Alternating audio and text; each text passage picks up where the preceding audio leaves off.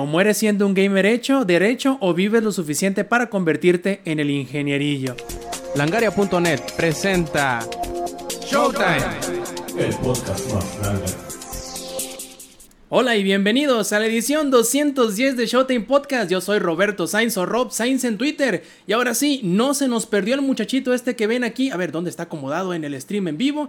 Aquí encima de mí. Bueno, no literalmente, pero arriba. No se nos perdió, no se nos fue, no se nos desapareció. El ex está de vuelta. Y con él tenemos. Estaba de parranda. Así es. Y tenemos casa llena, que es lo más importante de todo. Antes de empezar con las presentaciones, les voy a dar un pequeñísimo resumen de lo que hablaremos el día de hoy en este, su podcast preferido Primero que nada, yo soy Roberto Sainz o Rob Sainz en Twitter y les vamos a hablar esta noche de los anuncios de dos nuevos Monster Hunters, de nuevo contenido para Left 4 Dead 2, la descontinuación del 3DS y la guerra de revendedores que hay para las nuevas tarjetas de Nvidia. Además, la compra de Microsoft, eh, o mejor dicho, la compra de Bethesda por parte de Microsoft, eh, algunas exclusivas que parecían no serlo y terminaron siendo, y un montón de malentendidos entre Microsoft con su Xbox One X, Xbox Series X y todo el desmadre que tiene Sony con Spider-Man. Si nos alcanza tiempo, hablaremos también de Rogue Company y de Kingdoms of Amalur Re-Reckoning.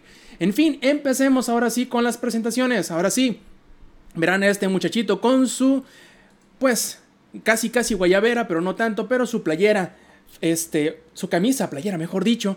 Ahí tenemos al Samper. ¿Cómo estás, viejo? Bien, aquí pues, vestido de gala para ustedes con mi camisita hawaiana. Este, y para el siguiente podcast voy a traer un, mi purito acá. Es más, ahorita voy y busco mi puro para que este podcast le vamos a dar calidad, le vamos a dar nivel, le vamos a dar elegancia. Este, pero todo bien, diría el Inge, hombre renovado después de mis vacaciones de fin de semana. ¿no? Sueños cumplidos, nuevas esperanzas. Todo perfecto. Muy bien, y también tenemos al padre favorito de todos los podcasts, al ingenierillo, ¿cómo estás?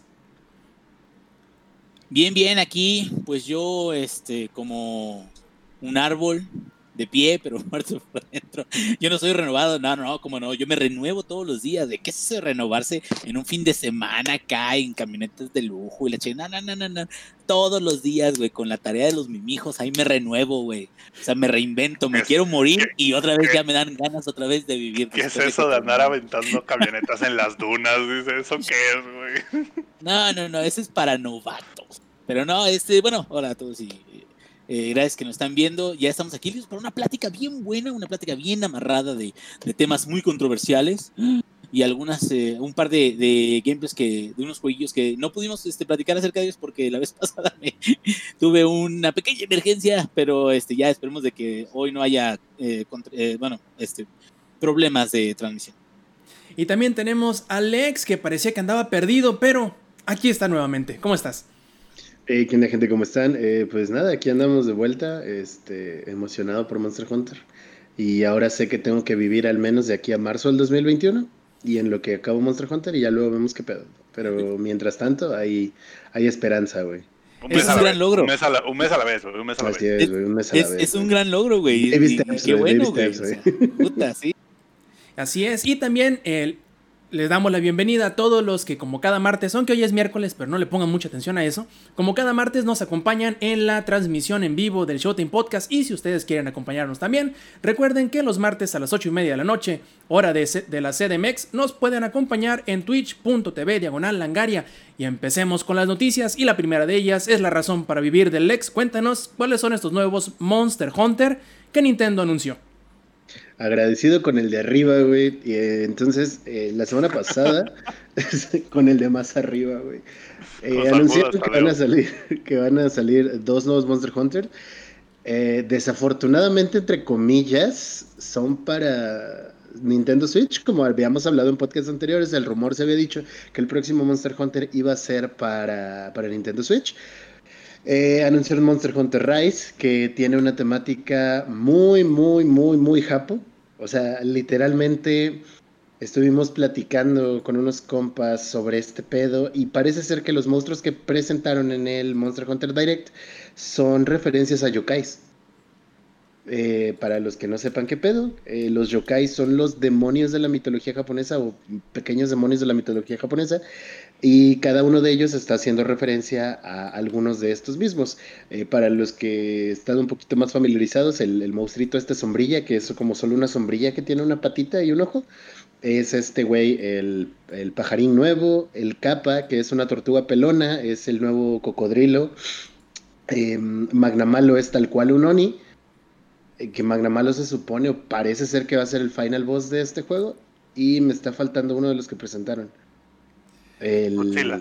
El no, Isuchi, no, Gran no, Isuchi. El Isuchi, ándale, el Great Sushi es, es también un, un yokai, ¿no? De, de Japón. Y pues toda esta temática como entre samurai y ninja y con mecánicas nuevas que parece ser que se están quedando desde el Monster Hunter World, que ahora en lugar de una Clutch Cloud con la que te pegabas a los monstruos y podías este, interactuar con el ambiente, ahora va a ser como un látigo, pero bueno, parece ser que muchas de estas mecánicas del Monster Hunter World se van a mantener, pero lo vamos a ver ahora en el lado del Nintendo Switch. Hasta cierto punto, muchos fans están emocionados y agradecidos de que esté regresando a su casa, aunque no realmente, pero muchos están contentos con esto. Yo solo estoy contento porque hay un nuevo Monster Hunter. Y como ya tengo Nintendo Switch, pues bueno, tendremos que hacernos de, del Monster Hunter Rise en el momento en el que salga. Y se ve, se ve bastante, se ve cool, ¿eh? No, pues para eso hay- tienes un control adicional chino de 300 pesos, el cual puedes... 8-bit, ¿no? Esos son- salen bien buenos, ¿no? Fíjate que yo lo conseguí por Amazon y me salieron, creo, que- porque además Samper me hizo paro de pedirlos y tuvo como ahí un descuento, no, no sé, la cosa es que al final Ah. me salieron los dos No, controles como en No, 500 no varos. hubo, no hubo descuento. Yo y mi buena suerte, porque la suerte siempre sonríe a los guapos y a la gente exitosa, este, pedimos, pedimos un control y llegaron dos. No, sí, yo también pedí exactamente ese mismo. Y literal llegó uno, bueno, pedí, pedimos uno, abro la caja y yo así de, esta pinche caja pesa mucho para hacer un solo control. Y ya la abro, porque dije Alex, a lo mejor algo, pedí algo yo y no, no sé, y lo metieron en la misma caja con lo tuyo. Abro la caja, saco, ah, es que son dos, güey. Y así de que... Y eso sí aguantan vara y los Júntate con la gente exitosa, güey. Entonces, eh, pues ahí tenemos el control para no darle más en la madre los Joy-Cons. Que ese es un tema para otro podcast, supongo. Ahorita vamos a enfocarnos en lo bueno y que tenemos Monster Hunter World, perdón, Monster Hunter Rise. Eh, se ve interesante, se ve divertido, vamos a ver qué pedo. Están introduciendo también una nueva, bueno, una mecánica que viene desde el World, que es esto de pedir tu Uber.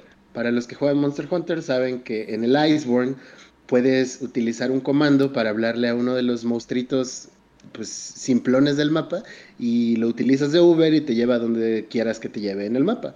Ahora esta mecánica del Uber tiene nombre y eh, así como los pálicos que son los gatitos, ahora te va a acompañar un compañero perrito que se llaman Palamutes. Y en la edición especial Sí, es lo que voy, güey.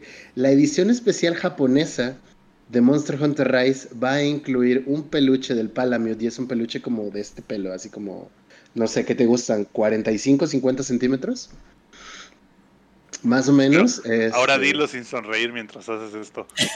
No, no, es Imposible. too much, Es güey. Velo, velo, velo, velo, velo. imposible. Es no sonreír ante tal, grandeza, mira nomás.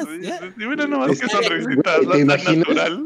¿Te imaginas, güey? Sí, No, güey, yo, yo estaría contentísimo también de recibir uno de esos. oh. Eso lo explica todo, ¿eh? Desafortunadamente solo va a estar disponible para Japón y desafortunadamente estoy desempleado, entonces este va a ser muchísimo más difícil poder conseguirlo. No, yo que estuvieras Eh. empleado, carnal. No, porque hay como un chingo de páginas en donde lo puedes conseguir. Por ejemplo, Play Asia es lo que estábamos platicando con unos compas de que hay que estar buscando en dónde conseguirlo. Pero si tienes suficiente dinero, carnal, no hay nada que te pueda detener en este mundo. Si quieres un dinosaurio, ya vimos que es una mala idea, pero lo puedes tener. Entonces, Si quieres todo un se dinosaurio, no se olviden, contraten a Chris Pratt y no lo despidan. Ahí es, así es, esto Ah, es güey. importante. Y A Mila Jovovich, que va a estar protagonizando una película de Monster Hunter, que ya hablaremos en su momento de eso, a ver si no nos da sí. cáncer. Esto, Pero, regresando a las salidas de Monster rato, Hunter. ¿no? Ya tiene rato que salieron las imágenes de. ¿Qué era una- un Diablos? ¿El del trailer? Ujú. Era un Se supone ¿no? que, que la película iba a salir por ahí de julio, agosto, y luego se movió para septiembre, y luego creo que ya para el año que entra, así que vamos a ver si nos queda vida, como dice Lex, y en realidad sale. Y no nos mata la pandemia. Exacto. Ojalá. Bueno, o la no sé. tristeza. Pero- Oye, Lex, o- o ojalá Ajá. no sé si lo mencionaste, no recuerdo si lo mencionaste entre toda la, la seguidilla de, de- de cosas que has dicho de Rise, pero también es muy importante que no hay secciones entre las distintas áreas, como sucede en Monster Hunter World, eh, que era una de las grandes incógnitas y lo que la gente temía que fueran a volver una vez que se pasaran a una plataforma, no entre comillas, pero menos capaz técnicamente. Pero ya vimos que no, va a ser un juego de, o mejor dicho, las- el mapa completo no va a requerir ningún eh, Pantalla de pantalla, carga. de carga entre medio de las zonas y además vas a poder, siendo que eres un prácticamente un cazador ninja, vas a poder montarte o treparte en todas las partes del, de, que veas del mapa, lo cual lo van a hacer bastante interesantes porque quizá le van a dar un poquito más de variedad en cuanto a puntos de donde le puedas brincar al enemigo. Además de que vas a poder incluir en todos tus combos de todas las armas nuevos movimientos que utilicen el, la eh, luciérnaga. No recuerdo cómo se llama la luciérnaga, que sería como la, la, la garra del La Monster Hunter World. Ajá.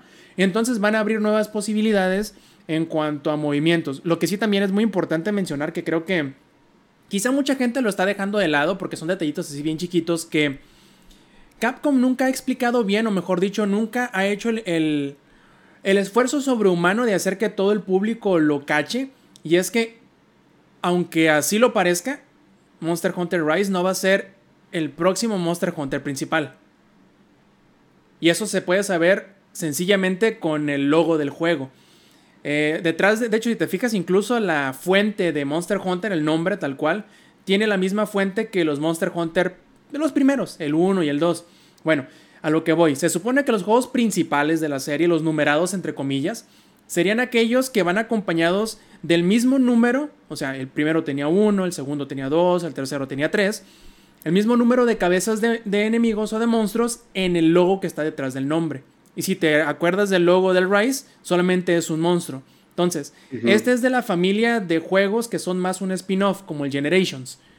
Más o menos, para que te des una idea. Se supone que no es un juego principal, pero eso en ningún, en ningún momento quiere decir que no vaya a ser A, un buen juego, o B, que no vaya a tener un chingamadral de contenido al cual vas a poder disfrutar por horas y horas y horas y horas. A mí lo único que me preocupa, eh, hasta cierto punto, porque no creo que sea algo completamente alarmante, es que siendo que el Switch no tiene la mejor pila del mundo, no sé para cuántas cacerías te vaya a alcanzar una carga cuando estés jugando en el modo portátil. Claro, todo esto se soluciona. Llegar y sentarlo en tu casa en el, en el dock y jugarlo de manera como consola de sobremesa. Pero aún así, yo creo que sí eh, va a molestar un poquito a algunos que no tenga tanta independencia de pila. Y a lo mejor con una cacería muy larga o dos medio largas, se te muera la consola. Eh, También depende mucho de las personas ah, o de, cómo disfrutes tú jugar este, esto. Al, al final del día, todos los que estamos jugando World, ya sea con Iceborne o sin él, lo estamos jugando en la PC o lo estamos jugando en alguna consola de sobremesa y estás enfrente, entonces estás acostumbrado a esto. Yo, por ejemplo, Generations, nunca lo jugué sin... Bueno, lo jugué nada más para probar a ver cómo se sentían los controles, pero fuera de eso, siempre estuvo conectado al dock, todo el tiempo. Pues sí, pero ya veremos qué tal va. Y ahora, aparte está el tema de ni modo que te subas a la combi con el Switch. Te van a decir, pues no que muy león. Entonces, eso solo funciona. Problemas de primer mundo, carnales. Exacto, es- o sea, en Japón no creo que pase, ¿no? No, vayan, no van a sufrir por esto, pero aquí sí, ¿no? Entonces yo no pretendo jugar Monster Hunter fuera de mi Te van casa. a decir, está re bonito tu tablet, préstamela. Presta. Lo, no lo que, decir, lo "No que sí es una gran vayas". ventaja, ojo, lo que sí es una gran ventaja es, en este momento, si yo quiero jugar, por ejemplo, con mis amigos con los que usualmente juego Monster Hunter, no puedo mover mi PC a su casa porque me quedan hasta Cholula y pues mm, está cabrón, ¿no? O sea, Sí, que puedes, sí incluso... puedes. O sea, sí, pero qué hueva desmontar, volver a montar Pero allá, poner, bla, al, bla, bla, pu- bla. al punto anterior. Estamos, no estamos en el primer mundo. Si te, Exacto. dan una, si te dan una puñalada por un celular, imagínate por una computadora. Eh, justamente. Violado y, y aunque te vayas, y aunque banqueta. te vayas en transporte o aunque tu compa venga por ti, sigue, La sigue vida es siendo, un riesgo. carnal. sigue, sigue La siendo vida es un cansado, riesgo, ¿no? carnal. Entonces, la ventaja ahora es que pues es más fácil transportar toda tu shit en el Switch y poder jugar, hacer las cacerías con tus amigos en la misma casa mientras te chingas una caguama de Victoria. Oye, pregunta, Victoria, patrocínanos, por favor. una pregunta ahí sería. ¿Puedes estar jugando en el dock? Así, ta, ta, ta, ta, es decir, y me estoy cagando. Desconectarlo, llevarlo al baño y no se, como no se corta, ¿No? ¿no? Chulada, güey. Entonces sí puedes. Sí, sí, o sea, sí es. Hasta eso, las cosas que hace Nintendo puede que no sean poderosas, pero las hace relativamente bien. Entonces, se está sacrificando todo el poder gráfico al que estamos acostumbrados con nuestras PCs o con nuestras consolas de penúltima generación ya ahora. Por portabilidad, pues hasta cierto punto está chido. Depende de nuevo, depende de cada persona y el por qué es el que adquiere una consola. Definitivamente Monster Hunter Rise va a ser una exclusiva de Switch. Dudo mucho que lo vayamos a ver después en otras plataformas. Y hay mucha gente también quejándose de. Si es que le están quitando a, las consolas que lo hicieron crecer. Y es como de carnal. Para cuando nos llegó a nosotros, tanto a la PC como. Ese pedo ya había reventado. One, ya había reventado Monster Hunter. O sea, Monster Hunter es grande porque es una gran franquicia y punto. Sí, Bueno, qué mal pero- pedo que para las personas que no tengan el Switch no Sí, lo vayan a poder. El, hecho de que haya salido en la, en, o sea, que lo hayan extendido más allá de Nintendo, también les ha permitido tener un poquito más de cash para invertir en estos proyectos. Claro. Poquito, nada más. Claro, claro. De- de- o sea, definitivamente, al expandir tu mercado a otras consolas y a otros lados, puedes adquirir más varo y esto es normal, ¿no? Pero esto es un tema de mercadotecnia. ¿Por qué lo están decidiendo ahora exclusivamente para Switch? No lo sé. Pero pues no tiene absolutamente nada de malo y los que lo tengamos, lo- los que vayamos a poder hacerlo, pues qué chido, ¿no? Y nos vamos a dar Monster Hunter Rise seguramente, porque igual con un grupo de amigos con los que jugamos, eh, estábamos hablando sobre todo esto y dice, ¿para qué le hacemos a la mamada? O sea, que ya mejor Nintendo nos diga cuánto y a dónde le vamos a depositar, porque lo vamos a comprar todos. Así son todos los de Monster Hunter, ¿eh? Así de que, ay, no, es que ya lo quitaron de esta plataforma que tanto me gustaba y lo pusieron en esta otra. La terminan comprando. Yo soy igual. Yo me compré el 3DS únicamente porque iba a salir el Monster Hunter 4 ahí. No es cierto, porque primero fue el 3U. Porque tengo el 3U, tengo el 4 y tengo el Generations. Entonces, yo no me... Vaya, si no tuviera Switch, que ya lo tengo, Igual lo hubiera comprado probablemente por este Monster Hunter. Así somos todos. Entonces, eh, no veo el motivo del por qué nos hagamos del rogar cuando a final de cuentas vamos a volver a caer en la misma... eh, tropezarnos con la misma piedra, esta gran piedra que se llama Monster Hunter. Y hablando de Monster Hunter, Rise no fue el único Monster Hunter que anunciaron. Yo creo que más que Rise, yo hubiera pensado originalmente que Stories habría sido el Monster Hunter del Lex. ¿Por qué? Porque tiene muchas similitudes con Pokémon, que es otra de sus franquicias que no les puedes poner veneno a esas chingaderas y aún sabiendo que tiene veneno, el Lex va y se los traga. Y también el, el juego. Eh, Güey, inyéctamelo. Y que cabe mencionar que el único Pokémon que no he terminado hasta la fecha es Sword and Shield, porque me dio toneladas de hueva. Sin embargo, lo tengo. Es, es como Mass Effect Andromeda, entonces. Tiene muchas, o sea, podría hablar como muchas cosas malas también del juego de, de Pokémon, pero en este momento vamos a hablar de cosas bonitas, que es Monster Hunter. Y afortunadamente, para empezar, cuando compré el Nintendo Switch, este, fue porque lo agarré en una super oferta en un Prime Day y me costó como 4.500 varos más o menos. Sí, más o menos como O sea, 400, es- 4700, algo así. Más o menos. O sea, y luego también se compró el Smash y fue el control que llegaron los dos, afortunadamente. Pero bueno, ¿no? O sea, al final del día, el Nintendo Switch fue una gran oferta que aproveché. También porque a mi novia le gusta mucho jugar Smash y era la oportunidad de que, pues, Que, que de, juego, ¿no? de hecho, el, cuando te- el, el hecho de que Lex se comprara el Switch fue. Ahora sí que me quitó la comezón de yo comprarme uno. Porque su Switch llegó a mi casa, yo lo usé como por dos, tres semanas, creo, en lo que tú venías por él. Y ahí fue donde dije: Está bonito, está interesante la idea, pero está hecho por un niño. Tengo manos, gente normal, entonces no lo puedo usar portátil. Entonces, ¿para qué lo quiero dock? Para eso tengo mi compu. Entonces, ahí se ven. Sí, justamente, pero igual, ¿no? De este tipo como de cosas de la consola lo hablaremos en, otro momento, pero sí el tema de tener manos grandes es un inconveniente a la hora de estar manipulando eh, la consola en modo portátil. Pero bueno, para mi novia eso no fue un problema. Entonces, eh, se adquirió la consola por eso. Este, ella puede jugar pues el Smash y jugamos juntos y cuando viene la banda echamos las retas y todo y está chingón. Y es una consola muy familiar, siempre lo he dicho, Nintendo creo que se enfoca en hacer cosas familiares, pero tiene unas joyas ahí que son notorias. Y Monster Hunter Generations Ultimate es una de ellas. Es un gran juego con el que yo me empecé a enviciar con Monster Hunter si yo no hubiera, si yo no me hubiera enviciado con Monster Hunter, con el Generations Ultimate, muy seguramente no lo habría comprado para la PC. Y muy seguramente no te hubieran pedido el divorcio, dice. Probablemente.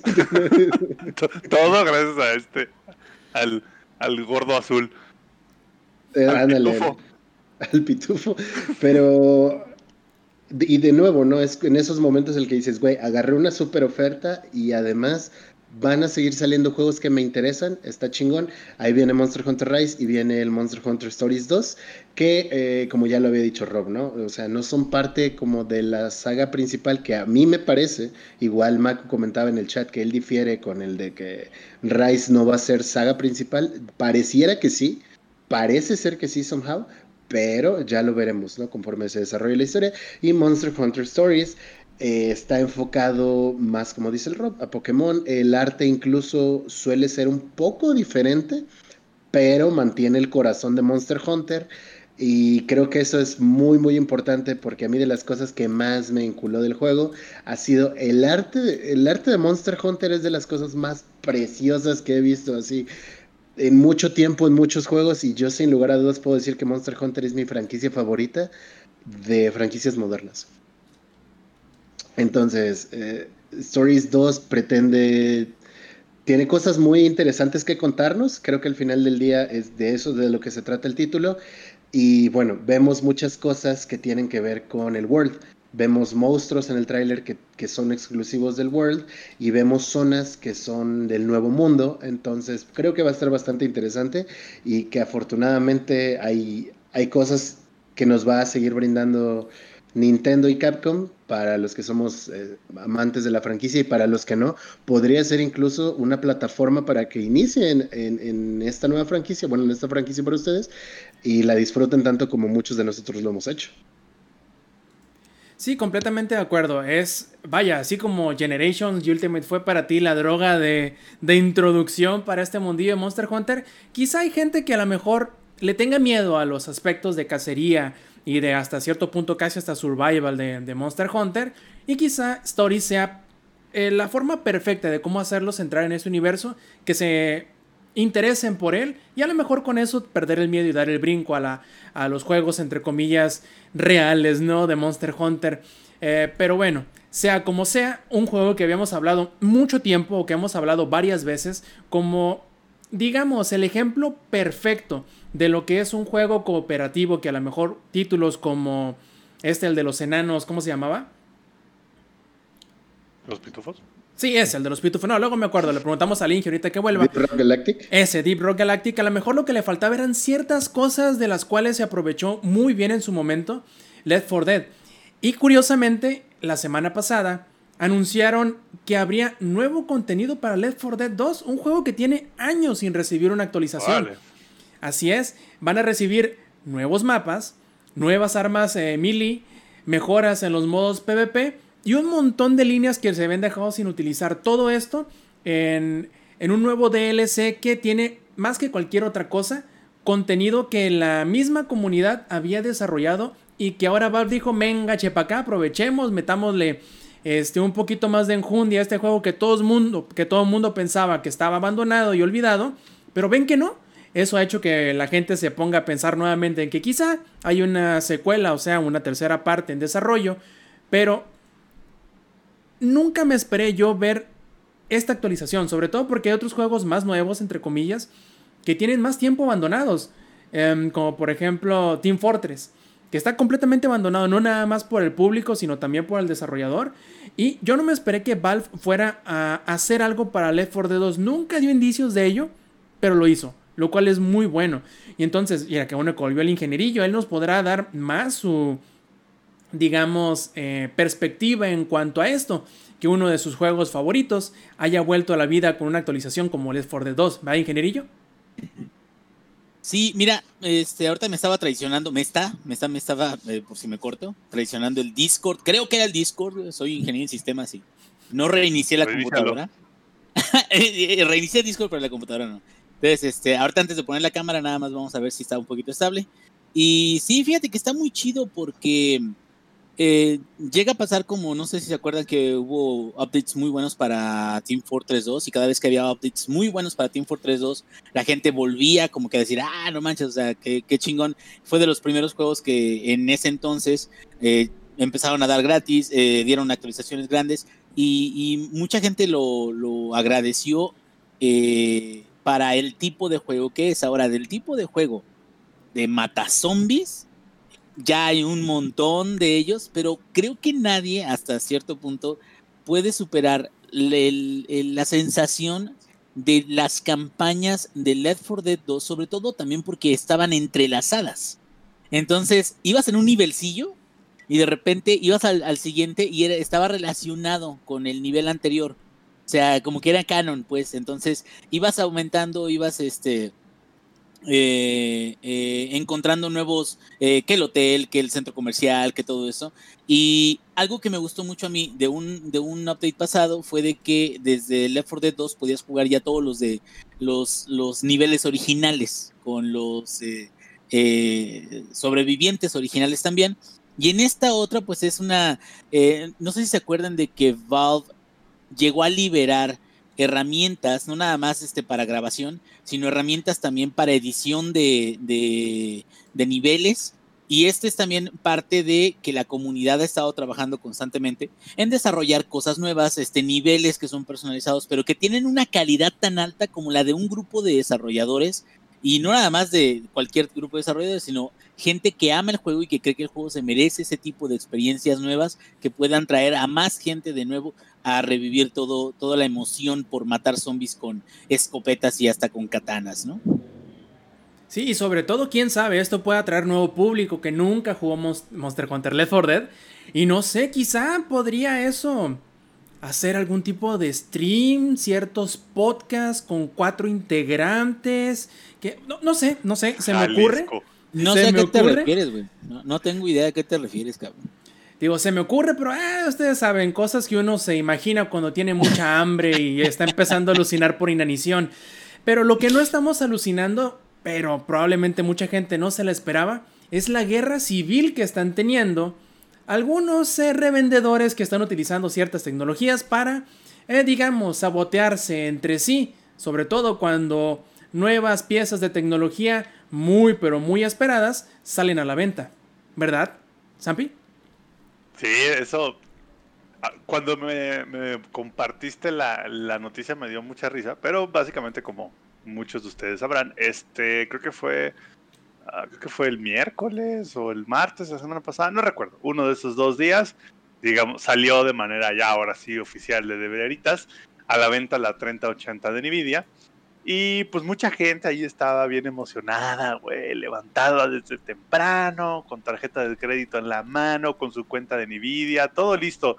Para que justo cuando saliera la tarjeta resulta que todo estaba boteado, horrible, los bots se compraron todas las tarjetas de video y todo mundo se y todo y así que hay stock de, de 3080 que lo tienen puros bots. Entonces, eso fue como que parte uno del Oye, chisme, cabrón, ¿los ¿no? bots también se querían actualizar? Güey. Y sí, así como en este, como tipo iRobot, ¿no? Algo así, que se querían todos actualizar. Pero bueno, Para ellos Eh, como el- los cursos de superación personal. todos leyendo su libro, ¿no? Este, cómo, cómo ser este, un mejor data miner. Pero bueno, es- eso no es el punto. El punto es que eso, eso fue, digamos, la primera parte, por así decirlo, de, de la ecuación, o la primera parte del, digamos, del problema, ¿no? Que fue así como de, ah, ok, pues sí, sí nos botearon. Y Nvidia lo aceptó así de, pues la neta, la neta, sí nos botearon horrible, ¿no? El, el release. Y ahora sí que, y, y todos los que tienen 3080 fueron, ahora sí que puros, puros resellers, na- nadie real, por así decirlo, casi nadie real tiene una. Esa fue la parte 1 del pedón. Días después, como unos 2, 3 días después, empieza la parte 2 de esta telenovela llamada El bot de mis sueños. que es este, básicamente todos estos revendedores de bots, pues, obviamente lo compraron con bot, entonces dijeron, pues también me voy a botear las, este, las, ¿cómo se llaman? Los Subastas. actions de, de eBay, las subastas, ándale, gracias Rob.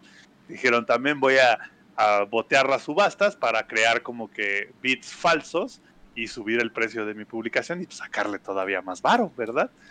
Aquí lo interesante viene es que esto se volvió un poco una situación del meme de los Spider-Man, ¿no? Yo creo que todos aquí ubicamos el meme de los Spider-Man que se están viendo y los dos este, Spider-Man se, se, se apuntan a sí mismos, así como de, ¿qué? ¿Tú qué? Así fue la misma situación con esto, porque así como ciertas personas escribieron así de, bueno, yo voy a poner este bot para que suba el precio, que, pero que no lo suba muy agresivo, algún güey dijo, pues yo voy a sacar del mercado a mi gente, digo, a mis competidores, entonces programó un bot para que bot, así que para que hiciera bits ridículos, o sea, bits de 70 mil dólares por una tarjeta de video, entonces se empezaron a pelear entre los bots, que eso fue lo más divertido. Entonces un bot decía, ah, sí, pues yo te doy Es que eran- 5 mil, y el mismo bot al eran- mismo segundo decía, ay, sí, pues ahí te van 6 mil. Pero, digo, Pero es que eran, eran este, incrementos pequeños, pero eran respuestas en milisegundos de un bot y otro. Ah, Entonces sí, era, así, era como un vaivén y, y al rato ya estaba en 10 mil dólares y al rato ya estaba en 20 mil dólares y al rato, pero era como una pelea constante entre ellos mismos. ¿no? A ver quién es el bot más chingón, se volvió eso. De hecho, hubo uno, Inge, que sí lo llevaron a 70 mil 300 dólares, el, el, como el bit, bueno, la publicación.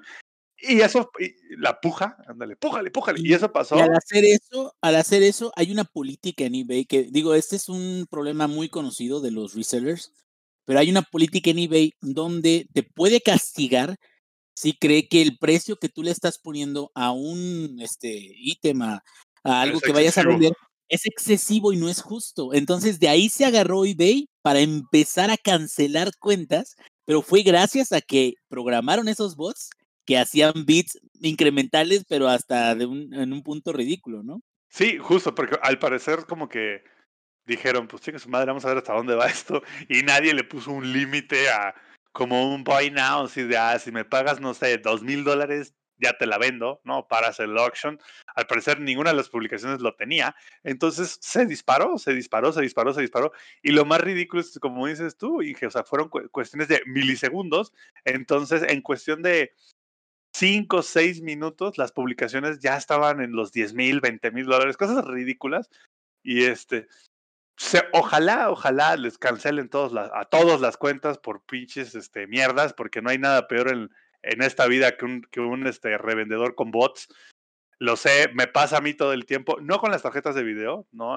Ahí no es con lo que yo le sufro, yo le sufro con los tenis, ¿no? Si no me creen, traten de comprar unos Jordans más o menos limitados, tampoco los, tampoco los, los más chidoliros, pero traten de comprarse unos Jordans más o menos limitados en, en Nike el día de salida y van a ver que no se puede, No, porque y ya está todo boteado.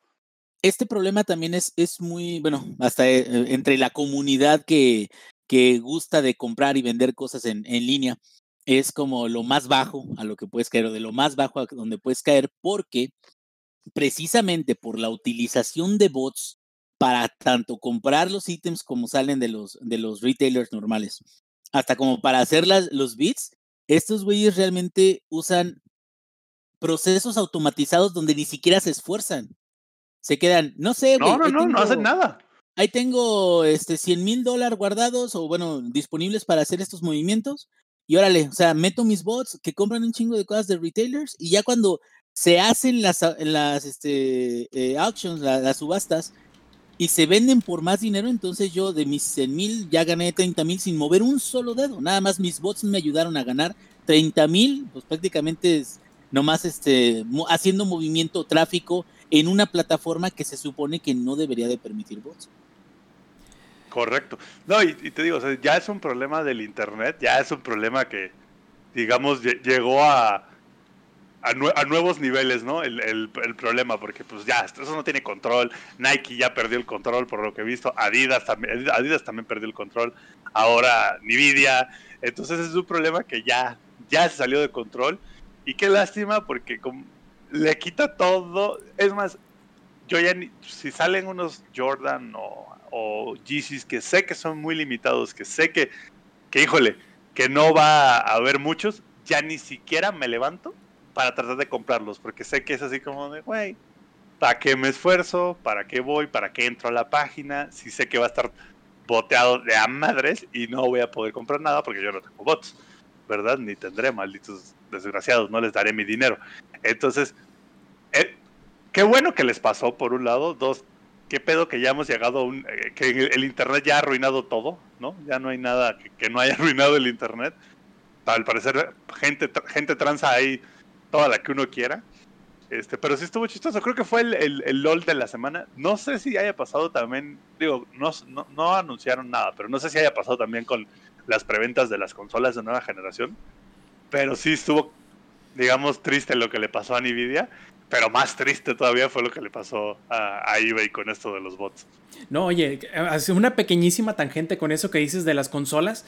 Pasó, pero pasó de una forma diferente. Fue un desmadre, pero un desmadre por eh, una situación completamente di- distinta. Porque todo parece indicar que Sony como que armó todo muy pronto y no anunció o no le avisó con el suficiente tiempo o con la claridad necesaria a los retailers. Entonces tuvieron su evento la semana pasada y dijeron, hey, en 24 horas empezamos las preventas, el día siguiente, ¿no? Y en algunas tiendas les valió madre y ese mismo día abrieron las preventas. Entonces la gente que dijo, bueno, me espero mañana, me despierto tempranito y que no sé qué, para cuando quisieron entrar a Walmart o a donde sea, bye bye. Ya no había ninguna preventa, cabrón. Y, de este, y luego sale Microsoft esta semana y supuestamente iba a ser la misma y parece que les pasó exactamente igual. Pero bueno, pasando a cosas de la siguiente generación en nuestra amada sección de Next Gen Watch, vamos a hablar primero que nada de ciertas aclaraciones que tuvo que hacer Sony con las cosas y los juegos que anunció la semana pasada. Como que ya se está volviendo cierta costumbre de Sony el no ser lo suficientemente claros al momento de anunciar las cosas, quizá por eso de armar el evento de una manera muy súbita que no pudieron aclarar en el equipo de producción las formas como se anunciaban en el evento y crearon muchísima confusión. Además de que había más información que se tenía que dar al público que la que ellos podían dar durante el evento de 40 minutos. Como por ejemplo, por error, se dio a entender que tanto Demon Souls, bueno, el remake de Demon Souls, como Final Fantasy XVI llegarían a otras consolas y a la PC. Ya salieron tanto Square Enix como Sony a decir que no era así. Demon Souls solamente será para PlayStation 5 y no para el 4, y el Final Fantasy XVI, hasta ahora al menos parece ser, tendrá exclusiva para consolas y para PC también. O sea, no saldrá ni para PC, se supone, hasta ahorita lo que han dicho.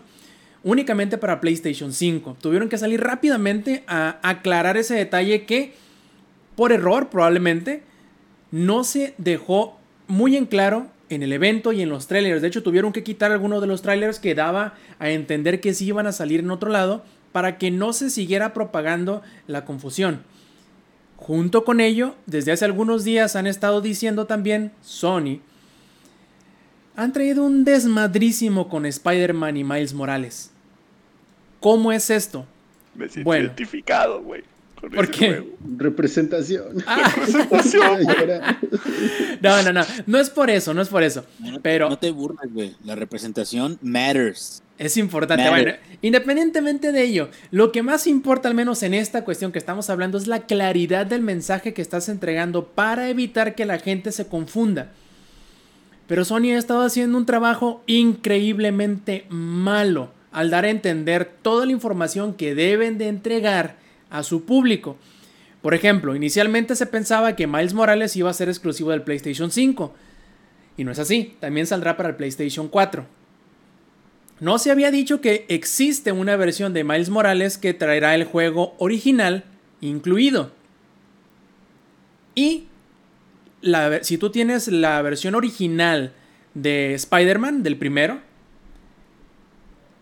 lo vas a poder, entre comillas, mejorar al de PlayStation 5, pero habrá una versión separada de PlayStation 5, que solo lo podrás comprar acompañado de Miles Morales. Más claro, o de otra forma expli- explicado por si no me di a entender lo suficiente. Tú puedes comprar Miles Morales solito, para PlayStation 5 a 50 dólares. Solito. El standalone. También lo puedes comprar para PlayStation 4. Solito. A 50 dólares también. Ahí todo claro, ¿verdad? Sí. La versión de PlayStation 5 tiene una versión Ultimate que trae la versión mejorada nativa de PlayStation 5 que solo lo podrás comprar en bundle, que será el Miles Morales Ultimate Edition. Costará 70 dólares. Hijos de la chingada. Pero esta Ultimate Edition o esta versión nativa de PlayStation 5 de Spider-Man no, No es, la, que vas- Ultimate, la Ultimate. No, no, no, no, no. Si tú tienes la versión original de, de Spider-Man, la que se te va a mejorar o la que vas a poder jugar a partir de esa versión de PlayStation 4, no es la que viene en Ultimate, sino es la versión upscaled del PlayStation 4 Pido. o retrocompatible. Y además, dicen que la Ultimate o el original remasteriza nativo remasterizado del PlayStation 5 no se venderá por separado. ¿En qué momento nos dieron a entender toda esta información? Es confuso, yo sé, pero más que el Pero problema ¿sabes, de que ¿sabes qué, Rob? Yo no creo Ajá. que sea a esta, a esta altura. A ver, la puedes regar una vez. Puedes equivocar una vez. Pero como que a Sony le pasa cada tercer día. Entonces, Sí. Yo creo que no lo dicen durante sus eventos, todas estas mierdas, para que todo el mundo sea así como de, güey, puras exclusivas chingonas, güey, puros juegos mamalones, y ya después como de, bueno, ahora sí, ya fue el evento, empiezan a sacar asteriscos, ¿sabes? Sí, yo creo que más que eso, pero también, yo creo que más que eso fue que el anuncio del precio y la fecha del Xbox Series X los puso en un lugar tan incómodo que tuvieron que hacer todo muy rápido. Tan rápido que no se pudieron poner bien de acuerdo en qué mensaje iban a dar y por dónde. Hubieron un montón de entrevistas de incluso del mismo, por ejemplo, de, de Jim Ryan, que es el CEO de PlayStation. Hubo, hubieron un montón de entrevistas diferentes en, en las cuales en cada una prácticamente daba una pieza de información importante. Pero si tú leías una, una entrevista no tenías toda la información y tampoco la dieron en el evento. Tanto Eso, así... Rob, dime. Eso, Rob, no pasó por, porque Microsoft haya anunciado el Serie X. Porque, a ver, lo que se va a hablar, pues, te voy a poner un ejemplo, lo que, lo que se va a hablar en el CES del siguiente año de Dell ya está planeando ahorita. Entonces, yo no creo, de neta, neta, no creo que sea un tema que sea así como de una empresa billonaria y sea así como de, ahora sí, ponte, ponte a armar, ahora sí que la tarea a las 5 de la mañana. No, eso- o Sí, sea, no, esos- yo tampoco lo, lo creía, esos, esos pero... press releases lo, lo arman mucho antes. Lo que está pasando es que, porque te digo, a ver, si pasa una vez, órale, se equivocó Sony. Dos veces, ándale, puede ser. Pero ahora resulta que cada que anuncian algo, se equivocan. O sea, o se equivocan, o resulta que todo tiene asterisco, y el asterisco es como de, ah, se nos olvidó poner el asterisco. ¿Sabes? O sea, Estoy levantando mi manita nomás de que no se ve la cámara, pero estoy levantando mi manita, güey. Este. ah, Ah, pero aparte, ¿sí se ve o no se ve? Tu Ah. cámara se ve la pura imagen congelada. Ah, es que Sí. Stampy me odia, yo lo sé, güey. Está, está No, bien, está no, bien. no, no, Sí, se. Sí, bueno, ya, ya creo que ya, ya ahora sí ya voy a poder ver. Hola, ¿qué tal? Este, Ahora ah, sí. ¿sabes qué? Es que yo tenía una pregunta, güey. Yo tenía una pregunta. O sea, de que en este tema, si eres fan de Spider-Man y vas a comprar una versión, pero no tienes clara esta información, hay al menos unas ocho formas en las que te puedes equivocar de no comprar el título que, que quieres o como lo quieres. Es que, Pues, es que no, digo, prácticamente sí. lo que a mí se me hace increíble es que no simplifiquen el, el- digo, sé de que la retrocompatibilidad y lo que quieras, pero a mí lo que se me, se me hace increíble es de que no simplifiquen el proceso para que se vean mucho mejor, mucho más buen, buen good guy Sony, diciendo, bien fácil, plebes, tú ya, ya me la pegó Robert, bien fácil, eh, compras Miles Morales Ultimate en PS4 y obtienes todo. Para PS5 el remaster y todo eso. No Órale, existe en el Play 4 esa versión. Por eso no, no, eh, el eh, está a lo que diciendo que cómo lo pudieron haber simplificado. El hubiera sería como, compras una versión mamalona para el PlayStation 4 y ya con eso ya puedes tener ya las versiones de PlayStation 5, pero las chingonas, ¿no? O al revés. O al, o re- sea, o al revés, compras el Ultimate, el, solo hay un Ultimate te trae todo, listo, Play 4, Play 5, se acabó. Se me hace que estos canijos han de haber di- dicho, ay, vamos a ver qué tanto podemos vender de cada una de las cosas por separado. Y Ya el que no, ya, ¿Sabes qué, Inge? Ya que no vamos a tener tantas consolas para vender, vamos Sí, a maximizar este pedo. o que nuestras consolas no se llaman eh, muy parecido, que también eso provoca que aumenten eso las vamos ventas, a hablar ahorita, ¿eh? Pero, pero creo que el punto es este. Pudo haber una mucho, eh, una forma mucho mejor de, de Una manejar mucho, una mucho muy. la, eh, es que es mucho, muy, mucho, muy, muy mejor. La- una forma de manejar mejor este asunto, una forma de eh, simplificar las versiones. Y el que haya tantas, creo que sí te hace ver que no tienen bien claro qué es lo que le quieren entregar al consumidor. Lo que tienen bien claro es de que PlayStation 4, sí, pero PlayStation 4 es una cosa diferente, donde todavía quieren sacar dinero, y PlayStation 5 es otra cosa que viene, donde quieren sacar tanto dinero como sea, sea posible, que era lo que comentábamos del Collections, que para nada más con tener puro plus, el Collection lo vas a tener disponible en PlayStation 5, pero no lo vas a tener disponible en, en PlayStation 4, que es donde te quedas, o sea, PlayStation 4 les dan la patada en el trasero a, los, a la comunidad que todavía va a estar ahí, porque no están a la altura de comprarse su PlayStation 5, pero de todas formas sigue dándome dinero PlayStation 4 en lo que terminas de desaparecer. Se me hace, sí se me hace una jugarreta muy baja, la neta. El Sí, rico yo- humillando al pobre. Ándale. Yo, yo creo que mucho de su problema es el. El querer. El quedarse como el perro de las dos tortas. Primero, en querer hacer que la gente se decida sí o sí por el PlayStation 5.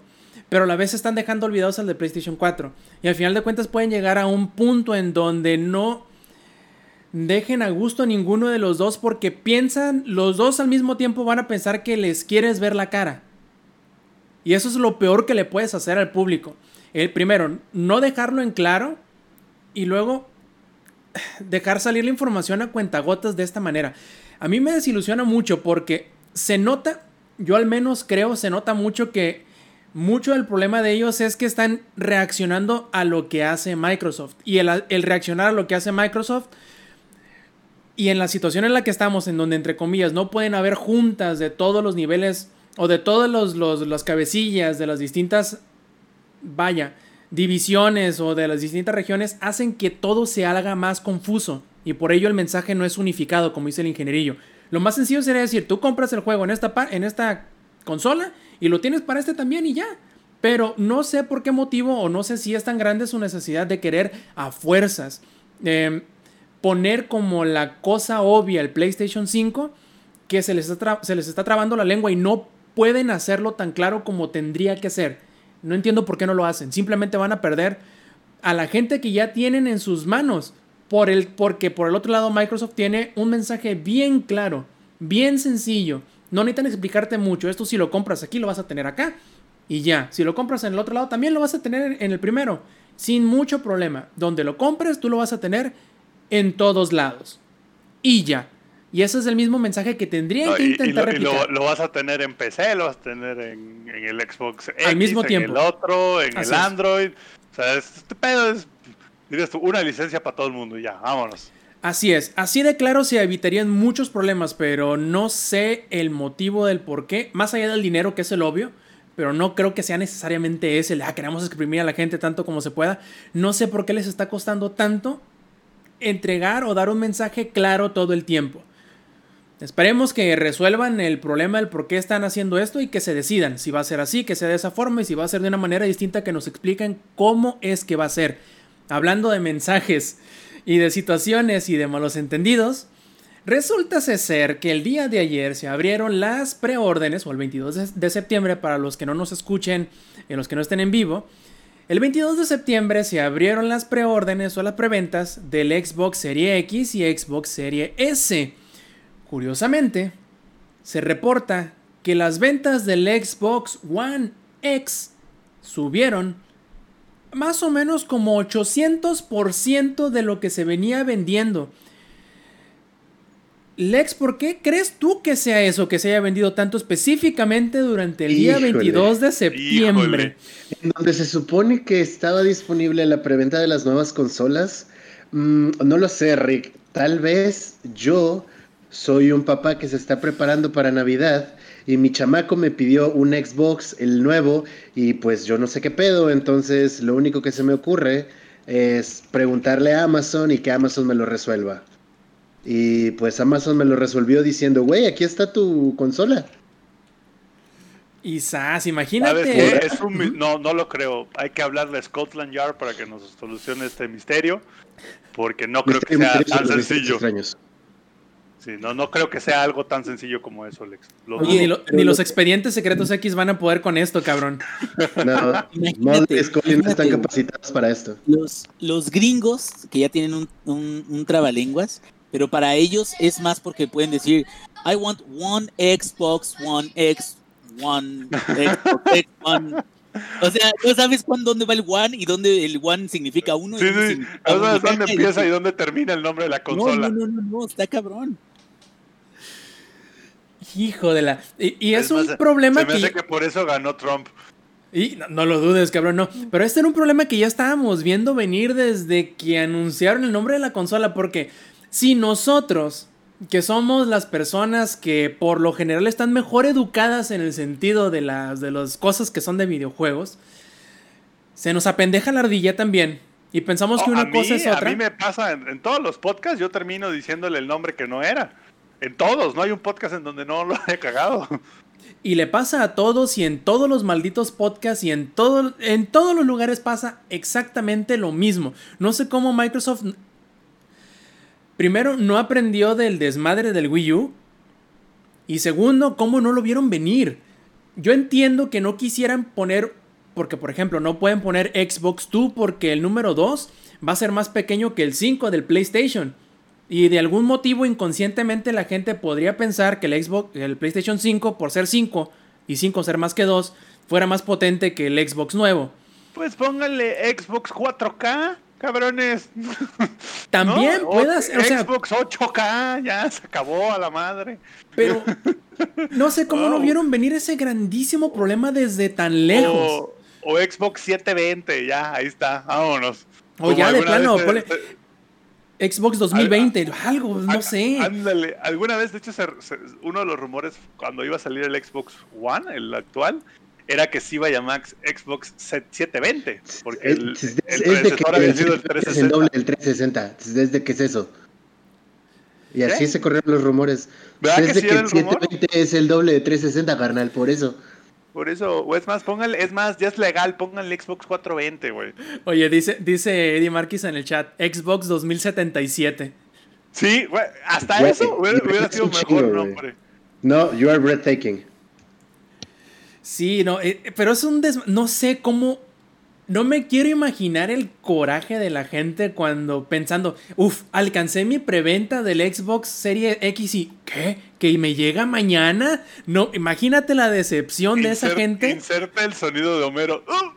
aquí, ¿no? Sí, cabrón, ¿no? Cuando les llegue y ve... No, el carenzazo que van a dar, güey, no, fijo. Lo bueno, lo bueno a todo esto es que pues los gringos todo pueden regresar y, y no hay pedo, ¿no? Entonces es como de, pero imagínate que te pase eso en la Coppel, güey. Que tú ya sacaste tus ocho mil meses, tus cinco mil semanas para tu consola, híjole, y resulta que no era. Y los de la Coppel no perdonan, güey. Los de la Coppel es como de, "Ay, me vale madres. O los de Electra, güey. Vas a llegar. No, Oiga, no. señor Electra, ¿qué cree que me equivoqué? Pelas. No. Electra va a decir, "Ay, me vale madres. A mí me, todavía te faltan siete mil semanas para terminar de pagar mi consola, güey. No, ponla peor, que en, que en el malentendido de que les llegó al día siguiente en vez de hasta noviembre dicen, uff, no, este me lo guardo y se lo doy en noviembre al plebe. Se la hiper pero mega pela ese, en ese momento. Al no devolverlo inmediatamente, al no darse cuenta, porque incluso puedes tener la chingada consola enfrente y, la, y la- caja es negra y nomás dice Xbox One X.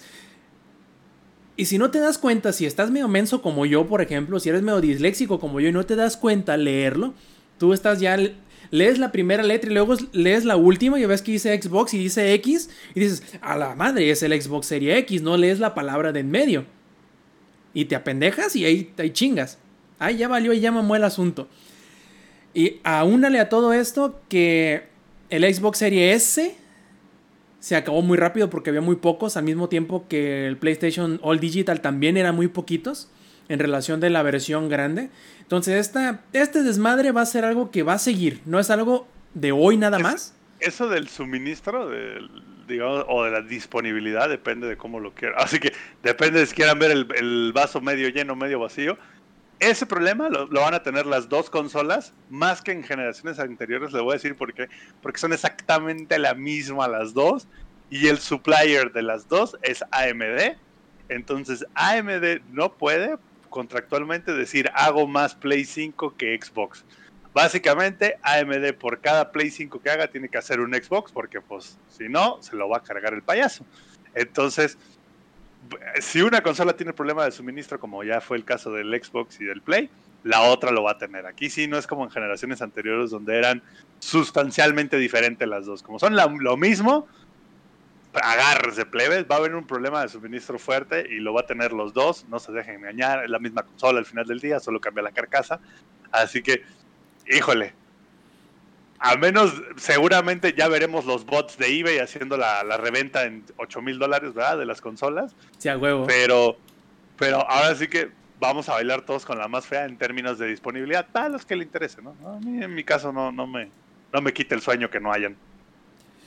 Pero bueno, es como todo, como toda pieza de tecnología en sus primeros días y aunándole el pedo que hay ahorita de todas las Ah, las cadenas de suministro, de manufactura, es algo que se vio, vaya, magnificado en esta, tanto para Nvidia en el caso de las tarjetas de video, como en cualquier consola ahorita, cualquier, prácticamente cualquier pieza de tecnología que requiera manufactura, se va a ver afectado, poquito o mucho, pero afectado a final de cuentas. Y hablando de afectar sobre todo la decisión de compra de algunos, probablemente, no sé, ustedes me sabrán decir más y nos van a decir que como chingada madre somos tan paleros de Microsoft. Resulta que estos señorones terminaron comprando una pequeña empresa que se llama Cenimax. Que a lo mejor muchos por ese nombre. Y no, y no, es manufacturera china de China, güey. Tiene un nombre medio pedorro, ¿no? Y mucha gente a lo mejor no lo identifica así, de, de, de, de a chingazo, de bote pronto. Pero ¿y qué tal si les digo, plebes, que Cenimax es la compañía madre de Bethesda, en donde también está id Software, donde también está este, Machine Games, donde también está Tan, eh, Tango Gameworks, están un chingo de estudios y juegos. Yo, yo, yo, nada más te voy a decir una cosa, Rob. O sea, al final del día es una empresa, güey, que, sol, que solo hace basura, güey, que, que ya bajó su calidad, que son puros bugs, güey. Así que fue una, un desperdicio de dinero de Microsoft, güey.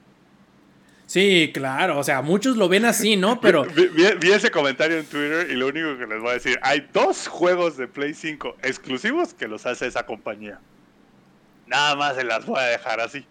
Así, así es. Que porque sí, sí, vi el comentario por ahí que en, en, Twitter que decía: O sea, sí, qué chingón, güey, que Microsoft comprara X compañía, creo que se referían a Bethesda.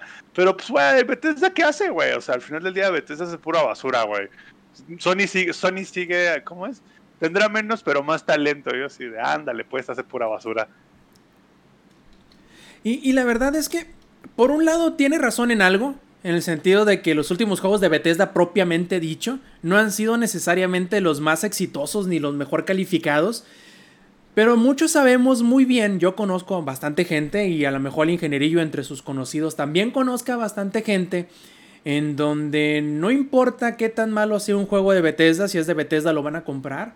En el sentido de que incluso siendo Fallout 76, eh, prácticamente cualquier luz, un juego bastante mediocre, por no decir malo en específico, con problemas técnicos prácticamente inexcusables para la época en la cual salió. Aún así, mucha gente lo compró y lo ha jugado desde su, desde su fecha de salida. Claro, ha ido mejorando poco a poquito entre trastabilladas y y, este, y trompicones, pero ha ido mejorando. A chingadazos, pues. Sí, sí, sí, o sea, más por, por fuerza de voluntad que por talento. Bueno, yo sé que no, pues, pero eh, creo que se entiende, ¿no? Más por empujones que por, por otro motivo, pero ha ido mejorando poco a poquito. Aún así, Bethesda sigue siendo Bethesda y va a seguir jalando solamente por nombre. Aún si bueno, el último y, juego y, que sacó y al no es final bueno. del día, no solo compraron Bethesda, compraron todos los, todos los estudios. Así es. Es como, es como, ese meme, güey, de Batman y Superman de ¿y cómo recuperaste la casa? Compré el banco, así, güey.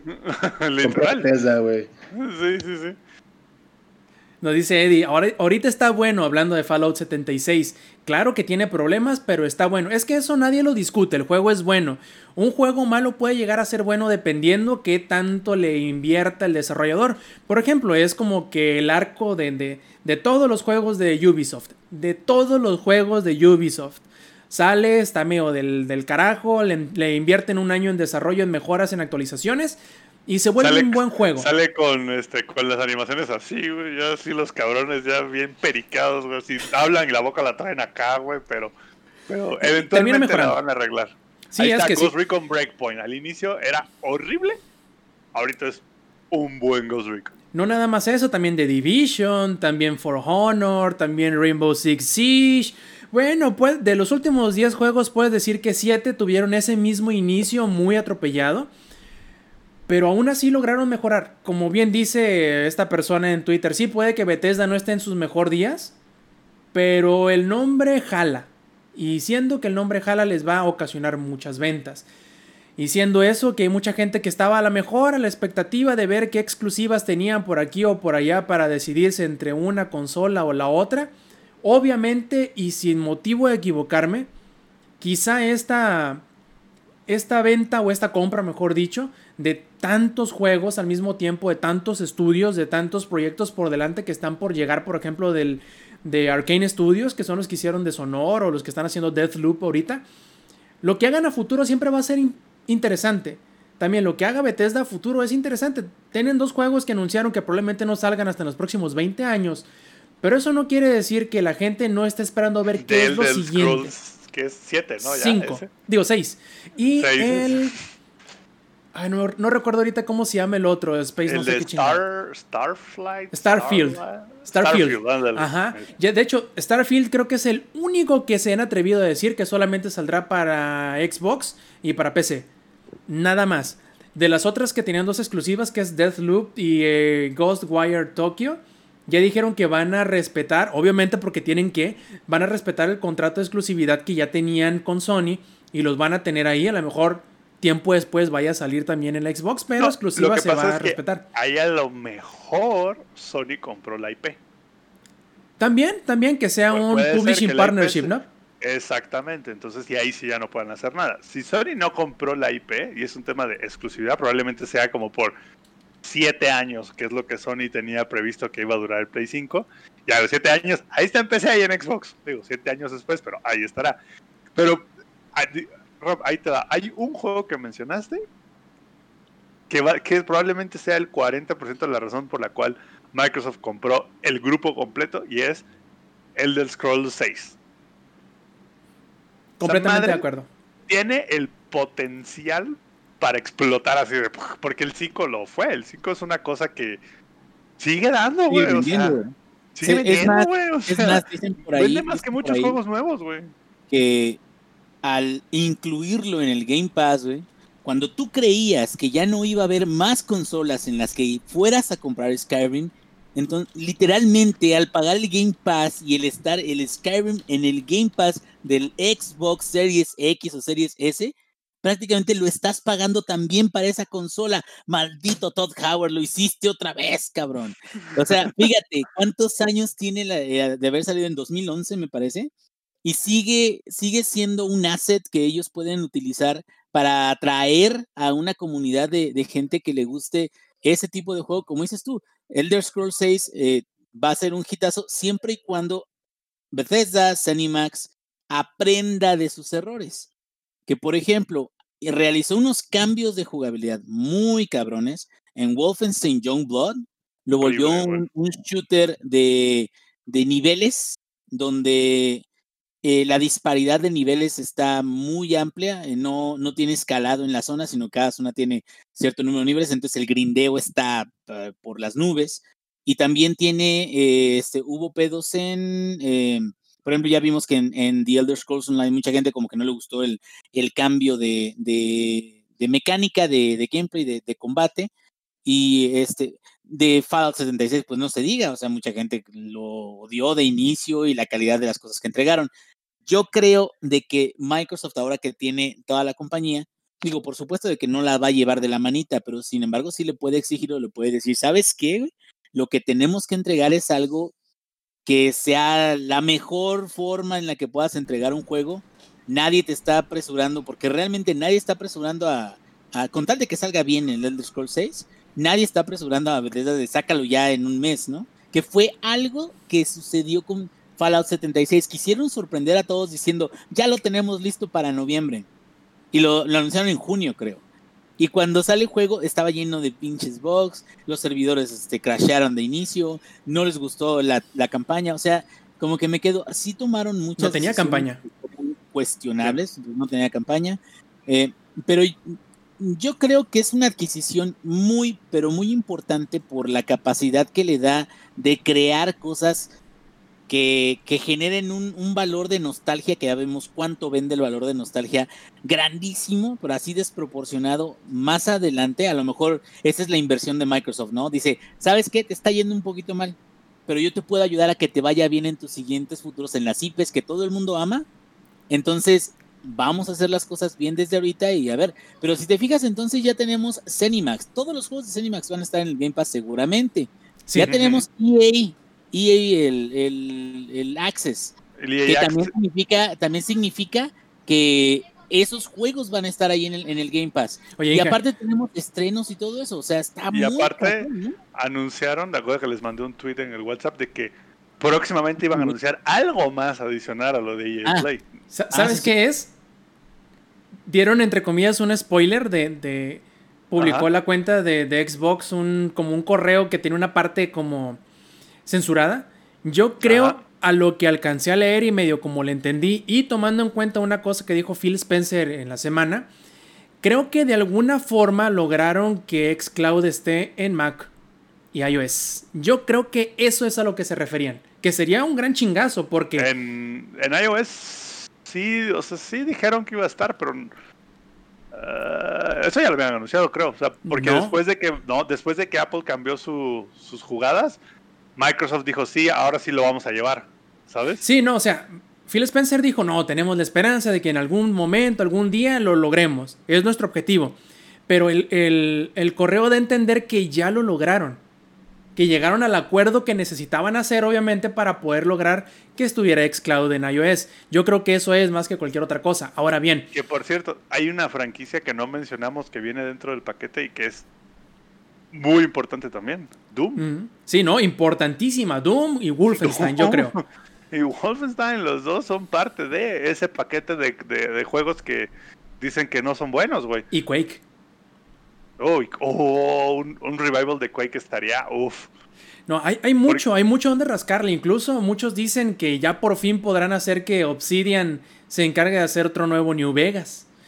Una cosa que, que yo no he, que creo que no hemos mencionado, una cosa que no hemos mencionado es cuánto se pagó por. Antes de, creo, quiero que me diga Alexi, es que se acuerda, cuánto fue que pagó Papi Disney por Lucas, Lucasfilm y todo lo que es Star Wars. ¿Te acuerdas cuánto fue lo que pagaron? No, no me acuerdo cuánto fue. Si no me- haber sido. Tres- billoncitos. 3.500 millones de dólares, ¿no? Eh, 3.5 billoncitos, claro, evidentemente. Yo me acordaba que eran casi 5, pero igual, yo puedo estar equivocado. E, indistintamente, si fueran 3 y medio o fueran 5, Microsoft pagó varo. 7.500 millones de dólares. Que es un chingamadral de dinero. Y dile a Doña Leti que le ponga queso. Sí, sí, no, pon- échale aguacate, chingada madre. doble. Sí, sí, están, pero, pero están cabroncísimos. Y lo, no lo peor del Y caso, es más, sino lo ¿sabes qué, Doña Leti? También ponle un huevo arriba. Sí, y eso es que tiene así como que la yema todavía que le escurra, que le Exacto. corra. Y lo, lo que más me sorprende del asunto es que, más que decir, eh, aquí me quedo, ¿no? Como, como en las apuestas del, del, casino, de, ah, aquí me quedo, ya no levanto la apuesta, ¿no? Estoy, estoy a gusto. Llega Satya Nadella, tengo una nota pendiente por, por publicar en Langaria. Sale Satya Nadella, que es el presidente operativo tal cual de Microsoft, no, no nada más de Xbox, que es una subdivisión dentro de Microsoft. Y dice el vato, pues fíjate, no estamos cerrados ante la posibilidad de comprar más, porque está más pelado comprar cosas hechas que hacerlas desde abajo. Hijos de la chingada. Ve el cabrón. O sea, sabemos que Microsoft tiene dinero para tirar a lo aparte nos pendejo. sobra, dice. Sí, tiene dinero para tirarlo pendejo. Ahorita ya lo tiene. Y si tomas en cuenta que de abril para acá aumentaron de 10 a 15 millones de suscriptores del Game Pass, tienen un putal de dinero que les va entrando, y no es albur, de mes con mes. Que prácticamente solo va a pagar Bethesda antes de que saquen el, el siguiente juego de Bethesda. Antes de que salga Starfield ya lo van a haber pagado solamente las suscripciones de Game Pass. ¿Por qué? No creo que se vayan a quedar en 15 millones. Ni de a madres. Tampoco creo que vayan a... Y, y mucho menos cuando salgan las nuevas consolas que, que tiene estos planes de, ah, te vendo la consola con el Game Pass incluido. Sí, no, y además yo no, por un lado no se va a detener, por el otro tampoco creo que de aquí a febrero vayan a aumentar otros 5 millones de usuarios. A lo mejor el crecimiento no va a ser tan, tan explosivo como ahorita que pues la gente no tenía nada que hacer y para no estar en su casa buscaban el mejor deal para jugar porque tienen tiempo. Quizá no vaya a ser tan explosivo de aquí en adelante, pero aún así de un millón, de 15 millones a 16, a 17, a 20, así cada trimestre, no es un mal crecimiento. De a poquito en poquito se hacen un chingo. Ya vimos cómo igual con los juegos del Game Pass. Así pasó. De poquitos en poquitos. Ahorita son, ¿qué? Dice- dicen ellos, más de 150 juegos, creo. Que son un chingo de juegos también. Sí, no, Ahora bien, si fueran ustedes, ¿qué combinación de juegos con estudio harían? Vamos a suponer, quitémosle Halo a 343 y démoselo a id Software, que son los que hacen Doom, por decirles una combinación. ¿Cuál harían ustedes? Híjole, ¿Inge? Pues yo creo que esa es la combinación ganadora, güey. ¿Tú esa crees? es una buena combinación. Esa es, esa la- es una es buena una gran combinación. De hecho, con todo el anuncio de lo que había adquirido Microsoft y demás y de todo lo que iba a estar disponible en el Game Pass, empezó a haber una explosión tremenda de fanarts de Doom con Halo. Tanto como, no sé, por ejemplo, el Master Chief con el, el con- anillo con ma- atrás. matando dragones, güey. Ajá, todo, todo así de ese tipo de fanarts. Entonces la gente está vuelta loca y creo que esa que acabas de decir, Rob, es la combinación ganadora. Yo a mí no me parecería tanto este, por ciertos detalles, pero no creo que se vaya a hacer un mal juego en dado caso que se dé esa combinación. Yo diría No sería un Halo, pero sería un buen juego. un juego de este, que no sea multiplayer de la IP de Fallout hecho por Obsidian. Pero con Justo todo iba a decir que- eso, güey. Para allá iba yo justo. Es más, con el motor de The Outer Worlds, güey. O hasta uno mejorado, Porque siento que está muy chido. Hasta colorido está, digo, igual le tendrían que cambiar la paleta de colores, ¿verdad? Pero fuera de eso, siento como que un eso llamaría la nostalgia, pero cabrón, güey. Y eso vendería por todas las plataformas que te gusten. Y ya Sí. sabemos que la nostalgia es lo que vende, güey. Y vende a lo cabrón. A ver quién falta. Ya dijo el ingenierillo, ya dijo Lex. ¿Tú también, Zampi, te quedas con el Halo de id Software? Sí, sí. Es, es que las dos opciones son buenas, pero sí, me quedo con, con el Halo de ID. Yo más que hacer una combinación así medio locochona, a mí me emociona saber que probablemente y nuevamente vayamos a ver a John Carmack en algo de los videojuegos, de Doom, por ejemplo. Que se deschavete y te haga otro motor gráfico super mamalón. Porque no sé qué bronca tuvo con los ejecutivos de Cenimax, que por eso fue que se salió de id. Y ya no, ya no ha desarrollado nada.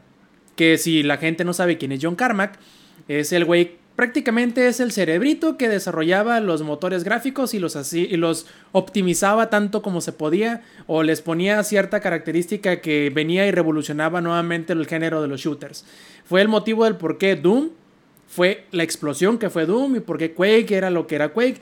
Entonces, veamos qué nuevas cosas se le ocurren ahora que puede volver nuevamente a id y que puede volver a empaparse en Doom, por ejemplo, que ya no pudo trabajar en él debido a que los compraron los de Bethesda y él no le pareció y simplemente dijo, vais, yo me voy. Y lo persiguen, güey, los de Bethesda, ese men. Sí, güey, es que la neta sí es otro pedo ese cabrón y esperemos que, que haya algo en su, en su cabecilla que a lo mejor no pudo haber hecho por, por la venta de, de, de ir hacia Bethesda y que ahora probablemente sí pueda volver de nuevo. Volver de Oh. nuevo, ¿no? Ahora sí Ahí- pueda ahí te- volver a ir. Ahí, ahí te va otro que se, está, está cagado e interesante. A ver. Obsidian haciendo un Gears of War. Hmm. Hmm. Piénsenlo nomás, güey. Sobre todo, bueno, Lex sabe por qué lo digo, por, por cómo era el estilo del último Gears. pero como que medio mundo abierto, medio como que quisieron jugar con la idea de diferentes finales, diferentes historias. Ahora imagínate algo así creado por Obsidian. Sí, o, o, bueno, este ya se podía desde antes, pero quizá un Fable por parte de Obsidian. También, podría ser, podría ser. Bueno, hay muchas combinaciones. De hecho, un grupo de, de, de amigos míos en WhatsApp estaban teorizando que probablemente Microsoft, si así lo quisiera, podría desarrollar un tipo de Smash, pero con puros jugadores de shoot, con puros personajes de shooters. Tiene al Doom Guy, tiene a los vatos de Quake, tiene al Gears of War, tiene al Halo, tiene. Tiene un chingo de cosas de donde agarrar para hacer un super mega shooter. Donde meta a todas las franquicias o un pedacito de todas las franquicias y que haga que todo el mundo se le caiga el pañal, pues tienen todo para hacerlo. Ahora bien, otra pregunta que me gustaría hacerles a todos. Lex, tú eres señor Microsoft, tú eres señor Xbox. Tienes todo el poder en tus manos de decidir. ¿Conviertes toda la cartera de juegos de Bethesda en exclusivos? Sí, no y por qué. En exclusivos uh, no exclusivos, van a salir Xbox PC. Microsoft. No, no, sí, exacto. que no salgan para Play. Sí, sí, no y por qué. Sí lo haces, ¿por qué? Porque de nuevo, yo sigo pensando que la única razón por la que te compras una consola en la actualidad es por las exclusivas, porque el poder de las consolas es relativamente el mismo. Vamos a sacar a Nintendo de la ecuación, porque Nintendo siempre ha vendido exclusivas, nunca ha vendido poder, y PlayStation y Xbox sí. Entonces, ¿te quieres comer el mercado? Lo vuelves exclusivo. ¿Sabes qué? Eh, suscríbete con el Game Pass y tienes disponible todo este catálogo que no vas a poder tener en ningún otro lado. No te estoy pidiendo que me compres todos los juegos, te estoy diciendo que me pagues al mes 10 dólares y puedes jugar todo este lo catálogo que te, inmenso lo que, que tenemos. te ibas a gastar en un 12. Lo que te ibas a gastar en un 12, te lo chingas en un mesecito del de, de Game Pass y aquí está todo. Y sí, sí lo vuelves exclusivo. Fácil, güey. Porque así vas a seguir vendiendo el contenido que quieres. ¿Y tú, Zampi? Sí, por supuesto, güey. sobre todo porque Microsoft, es más, creo, si no, no le sacarías jugo a la adquisición, sobre todo porque Microsoft tiene una ventaja. Su exclusividad puede ser Xbox PC y tiene la primera y la tercera plataforma de videojuegos del mundo. Listo, se acabó. Mientras que Sony, su exclusividad, digamos que si algo sale en PC a los ojos de los fanboys de Sony, que son los pitch fanboys más duros de la existencia, esa madre no es exclusiva. Mientras que si sale algo en PC y Xbox, a los ojos del mundo sigue siendo exclusivo de Microsoft. Ingenierillo, ¿tú qué piensas? Yo pienso que depende. ¿De qué depende? De según cómo se mire. Pienso que lo importante es qué tan bien le va a ir con las consolas, qué tan bien le está yendo a su competidor principal, y si están muy a la par y no requieren, digamos, de, de, no tienen tanto la necesidad de vender una cantidad impresionante de consolas, sino más bien les agradaría a ellos, además de ganar dinero con los medios que ya tienen, que es Game Pass y licencias normales y todo eso, ganar dinero por ser dueños de las IPs en otras plataformas, aunque no sean las competidoras. O sea, también eso creo que depende mucho de, de cuál sea la situación que ellos quieran eh, revisar. Igual podrían ser ciertas exclusivas y algunos otros mantenerlos así como, como de multiplataforma, o sea, sin problemas. Más bien ahí, la, a lo mejor los más valiosos sí valdría la pena volverlos exclusivos, aunque sea incluso por tiempo limitado.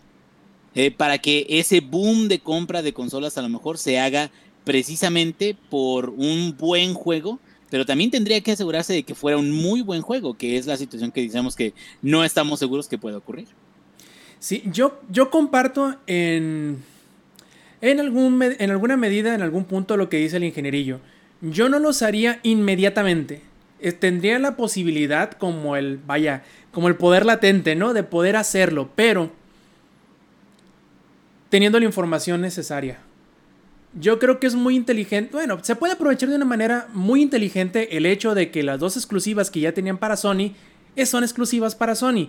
Entonces ellos van a poder medir qué tanto se vende siendo exclusivo y con base en eso poder decidir si les conviene más el hacerlo de más exclusivo o simplemente dejarlo multiplataforma y jalártelos diciéndoles, mira, te lo puedes comprar en el Play 5, puedes darme los 70 dolarotes que cuesta, pero mira, 15 dólares. Día 1. No, Rob, Todo ¿sabes? tuyo, Yo- papá. Yo creo dónde va a estar el, el, el tiro de gracia. Ajá. Que en ambas exclusivas de Sony, cuando le inicies diga Microsoft Studios. Ah, no, claro, muy seguramente lo va a decir. Esto va a ser, mira. Es- eso una lo va a decir, no, cre- creas que va a dejar de, de decirlo. Si no me falla la memoria, si no me falla la memoria, ya Mojang con Minecraft ya lo dice. O, o- o es más, son capaces hasta que diga Xbox Studios, algo, o sea, son capaces, güey. ya sabes, de nada más cambiarle el nombre con tal de, de enchilar a los otros carnales, güey. Así es, porque mira, también ahorita estamos en muchos... No vale la pena clavarte el pie al suelo si no sabes si vas a ocupar correr después. En el sentido de Microsoft que no sabemos ahorita bien a bien, después del, del arrancón inicial del primer, del primer trimestre o primer semestre de vida de las consolas, si o cómo se vayan a distanciar en ventas una de la otra. Puede que la fama, o no la fama, sino la circunstancia de la generación anterior se repita para esta generación próxima. ¿A qué me refiero? Microsoft se vio en la lastimosa necesidad de no revelar cuántas consolas vendía, porque en comparación del PlayStation 4, el Xbox One y X, creo que no vendieron ni una tercera parte en comparación. Entonces, si tú tomas en cuenta que eso puede volver a suceder, tienes la oportunidad de esperar un poco y tomar la decisión, porque seamos sinceros, salvo Deathloop y probablemente Ghostwire Tokyo, no creo que haya muchos juegos dentro de los estudios de Bethesda que ahorita compró que vayan a salir el año que entra. Starfield, que es, el, el que sí se animó a decir que va a ser exclusivo, yo no creo que vaya a salir ni en 2022. Y el Elder Scrolls 6 va a salir después de ese todavía. Entonces, tienen mucho tiempo para que las cartas más fuertes de esa adquisición que ya hizo puedan tener algún tipo de efecto más allá del lo vamos a tener gratis el primer día que se estrene. Bueno, sin costo adicional, si tienes Game Pass. Tomando en, cuen- en cuenta eso, yo creo que si yo fuera Microsoft, yo me esperaría a ver cómo esos juegos exclusivos venden, qué tan venden y tomando en consideración esos datos, si se hace lo demás exclusivo o no. Tiene la forma perfecta Microsoft de sacar el mejor provecho o lo mejor de los dos mundos en ese sentido.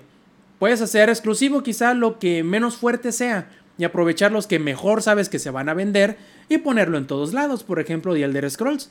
Si tú dices, mira, yo sé que proyecto vender, no sé, 20 millones en un, eh, en un prospecto de 4 años, bueno, dejemos que venden las dos consolas porque se va a vender a lo cabrón y no nos va a afectar tanto, pero quizá otro juego menos conocido, otro juego que no tiene el pedigrí de un Elder Scrolls, lo puedo hacer exclusivo. ¿Por qué? Porque es algo nuevo que la gente no espera tener en todas partes. Como Elder Scrolls que sí lo esperan tener la gente en todas partes. Entonces yo creo que ahí será lo interesante de ver qué es lo que va a hacer Microsoft porque hasta ahora se ha mantenido no indeciso, sino estratégicamente no ha dicho qué va a hacer. Lo que dijo Microsoft tal cual es, mira, nos vamos a tomar la exclusividad como una decisión que vamos a tomar con cada uno de los em, títulos por separado. No vamos a tomar una, una decisión que va a ser para todo, al menos no ahorita en un inicio, y eso les da el poder de esperarse y tomar la decisión que mejor les parezca, no ahorita, con la cabeza caliente y con el, con el orgullo acá hasta arriba, con la cabeza hinchada, sino poder enfriarse, tomar una decisión ya con una información que te va a ser valiosa, que es cómo venden esos exclusivos que ahorita ya tienes en el PlayStation 5. No, pues tienen todo, básicamente, tienen Sí, todas tienen las cartas todo. ahorita para decidir. Si toman una mala decisión es nada más porque están mensos. No hay de otra. Tienen todo para tomar la mejor decisión y yo creo que la mejor decisión es esperarse un poquito y, no y que no te gane la, el ansia, que no te gane la, La emoción. calentura. Sí, exactamente, que no te gane la calentura. No hay nada peor que tomar una decisión estando pedo, estando enojado o estando muy feliz. O ¿Por estando caliente. Sí, cabrón, porque tomas las peores decisiones. Todas las peores decisiones. Y yo creo que aquí acabamos con todo de la Next Gen Watch. Que les dije, nos va a alcanzar para casi un programa completo todo lo que tenemos de noticias y todo lo que tenemos que hablar de la compra de Bethesda. Que obviamente va a seguir dando, va a seguir dando y va a seguir dando. Como nos ha seguido dando todo lo de eh, Epic Games y Apple, que bueno, en esta ocasión no hubo nada relevante que decirles, pero muy seguramente en las próximas semanas lo vaya a ver. Pasemos entonces a los juegos. Ingenierillo, llévanos por favor a terminar este podcast hablando de Rogue Company. Bueno, Rogue Company no es un roguelike, como muchos podrían Aunque- decir. Ay, o sea, aunque, Yo lo aunque creía. suene como eso. Eh, es un juego de eh, disparos por equipos que está muy raro de inicio porque es como un híbrido entre... em, tienes ciertas mecánicas de, de juego como Counter-Strike, tienes ciertas mecánicas de juego, por ejemplo, eh, de inicio no apareces en el nivel, sino eh, estás como en un avión que está en un extremo del mapa y eh, tienes un equipo de tres personas y en ese equipo de tres personas eh, lo que haces es eh, tener eh, atacar estos, estos mapas con tres tipos diferentes de, de- de juego. Es, está el Demolition, Strikeout o Extraction. Tienen cada uno de ellos. uno es prácticamente dominio o dominación. Otro es simplemente Strikeout es, es este, Deathmatch prácticamente. Eh, y algo que yo veo en este juego que eh, cuando lo estuve jugando es que no es tal cual como un Counter-Strike, porque cada uno de los personajes es una clase que tiene eh, diferentes tipos de habilidades. Entonces, la principal que te muestran sobre todo en el trailer y te lo muestran también en, en el tutorial del juego es, este, se llama Ronin y es una muchacha que tiene una habilidad, por ejemplo, de lanzar un cuchillo explosivo, ¿sí? Entonces, el cuchillo que lanza Ronin puede usarse como mina, entonces tú lo avientas a un lugar donde sabes que puede pasar un enemigo y en cuanto pase explota o se lo puedes aventar directamente a un, a un enemigo, ¿no? Eh, es, es un ejemplo de una de las clases de eh, lo que es este eh, Rogue Company. Hay otras clases de soporte, por ejemplo, una que te ayuda a levantar a tus compañeros que están caídos. Hay otra clase de que eh, pones literal una, un- una pared con, con un vidrio y puedes hacer explotar el vidrio para poder atacar utilizando esa pared para cubrirte. Entonces, eh, la utilización de diferentes clases y tener equipos bien con composiciones que sean balanceadas es suficiente como para que te vaya más o menos bien, sobre todo si tienes eh, buena comunicación y tienes ganas de ganar, ¿verdad? Que no vayas a lo pendejo nada más en, en tus, eh, eh, ¿cómo se llama? Este, tus partidas. Aquí el punto es, una de, de las opciones que tú tienes al inicio de cada una de las partidas es que tú puedes tomar, te dan una cierta cantidad de dinero, justamente como Counter-Strike, te dan una cierta cantidad de dinero y esa cantidad de dinero tú lo puedes utilizar para comprar armas, para comprar eh, lo que viene siendo arma principal, arma secundaria, granadas o incluso puedes comprar habilidades, que eso también es, es este, importante. Entonces, compras armas, compras habilidades y vas construyendo como un tipo de build de, eh, de tu personaje para poder enfrentar eh, los niveles en, en los que llegas. Algo que se me, se hace, me hace muy chido y es lo que estoy viendo ahorita en pantalla, es de que ya se forma tu equipo y del equipo que se forma, tú puedes ver, eh, eh, ¿cómo se llama? El, el este, cómo, cómo van saliendo todos los personajes bien matones, así, de estos son los personajes, ¿no? Y te va presentando cada uno. En este caso, como les decía, esta es la pantalla donde pueden ver que tienen una cierta cantidad de dinero y dependiendo de esa cantidad de dinero pueden comprar o armas principales, armas secundarias, armas melee o eh, gadgets, ¿no? También. Hasta lo que pude jugar, las armas melee no son muy buenas como una, un build principal. Hay algunos jugadores que pueden desaparecerse un momento igual y eso se tendrían un, un valor mayor en adquirir un arma melee. Pero la mayoría de esto es pues puro disparo. El disparo se me hizo mucho, como es en tercera persona, se me, se me hizo mucho como Fortnite. No que el juego se parezca a Fortnite, pero como son disparos eh, por tercera persona, a diferencia, por ejemplo, de Counter-Strike, que son disparos en primera persona, La sensación del targeting, de, de, poder apuntarle a los enemigos y de que al mismo tiempo estás viendo a tu personaje, se me hizo como más similar o más parecida a lo que hemos visto en, en este otro juego de, Battle Royale. Aquí no hay Battle Royale, aquí son, como les había dicho, eh, objetivos en este eh, pantalla que estamos viendo. Están hackeando un objetivo que es eh, prácticamente el... este es uno de los que tiene objetivos a lograr para poder vencer, que algunos de ellos son bombas. Este, como pudieron ver, este es para hackear un, lugar. Y ya que lo hackean, pues ya, ya te, te la chingas. Entonces un equipo tiene que defender, el otro tiene que atacar. Eh, eso que ven ahí en el suelo, que son como púas, es un poder de, uno de, una de las clases, que es como para alentarte o reducir tu velocidad. Y entonces tienes varios eh, rounds. En, en el, los que me tocaron a mí fueron de 10 y tenés que ganar la mayoría de 10 para poder eh, eh, ganar toda la partida completa, ¿no? Entonces, lo que sí me agradó fue de que independientemente de que pierdas o ganes, siempre te van a dar más dinero en la siguiente ronda.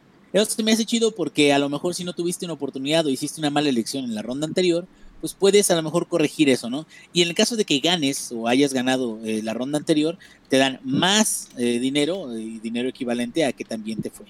Hasta ahorita yo lo veo un juego bastante entretenido.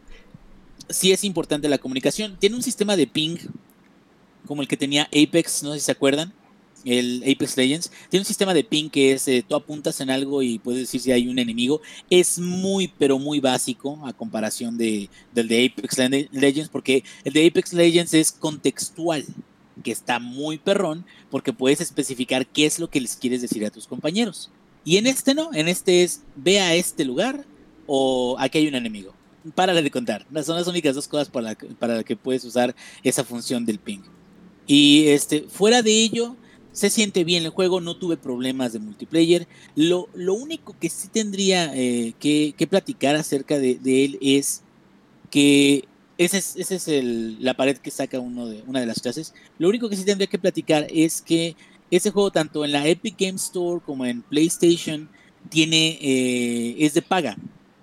Entonces, el problema aquí con ello que yo veo es que ya hay muchos juegos que están en géneros muy similares y como para poder sobresalir tal cual, creo que el, eh, el ponerlo que sea de paga ya es suficiente reto porque va a haber gente que a lo mejor no va a querer simplemente invertir en un juego nuevo que va a ser muy similar a otros que ha jugado.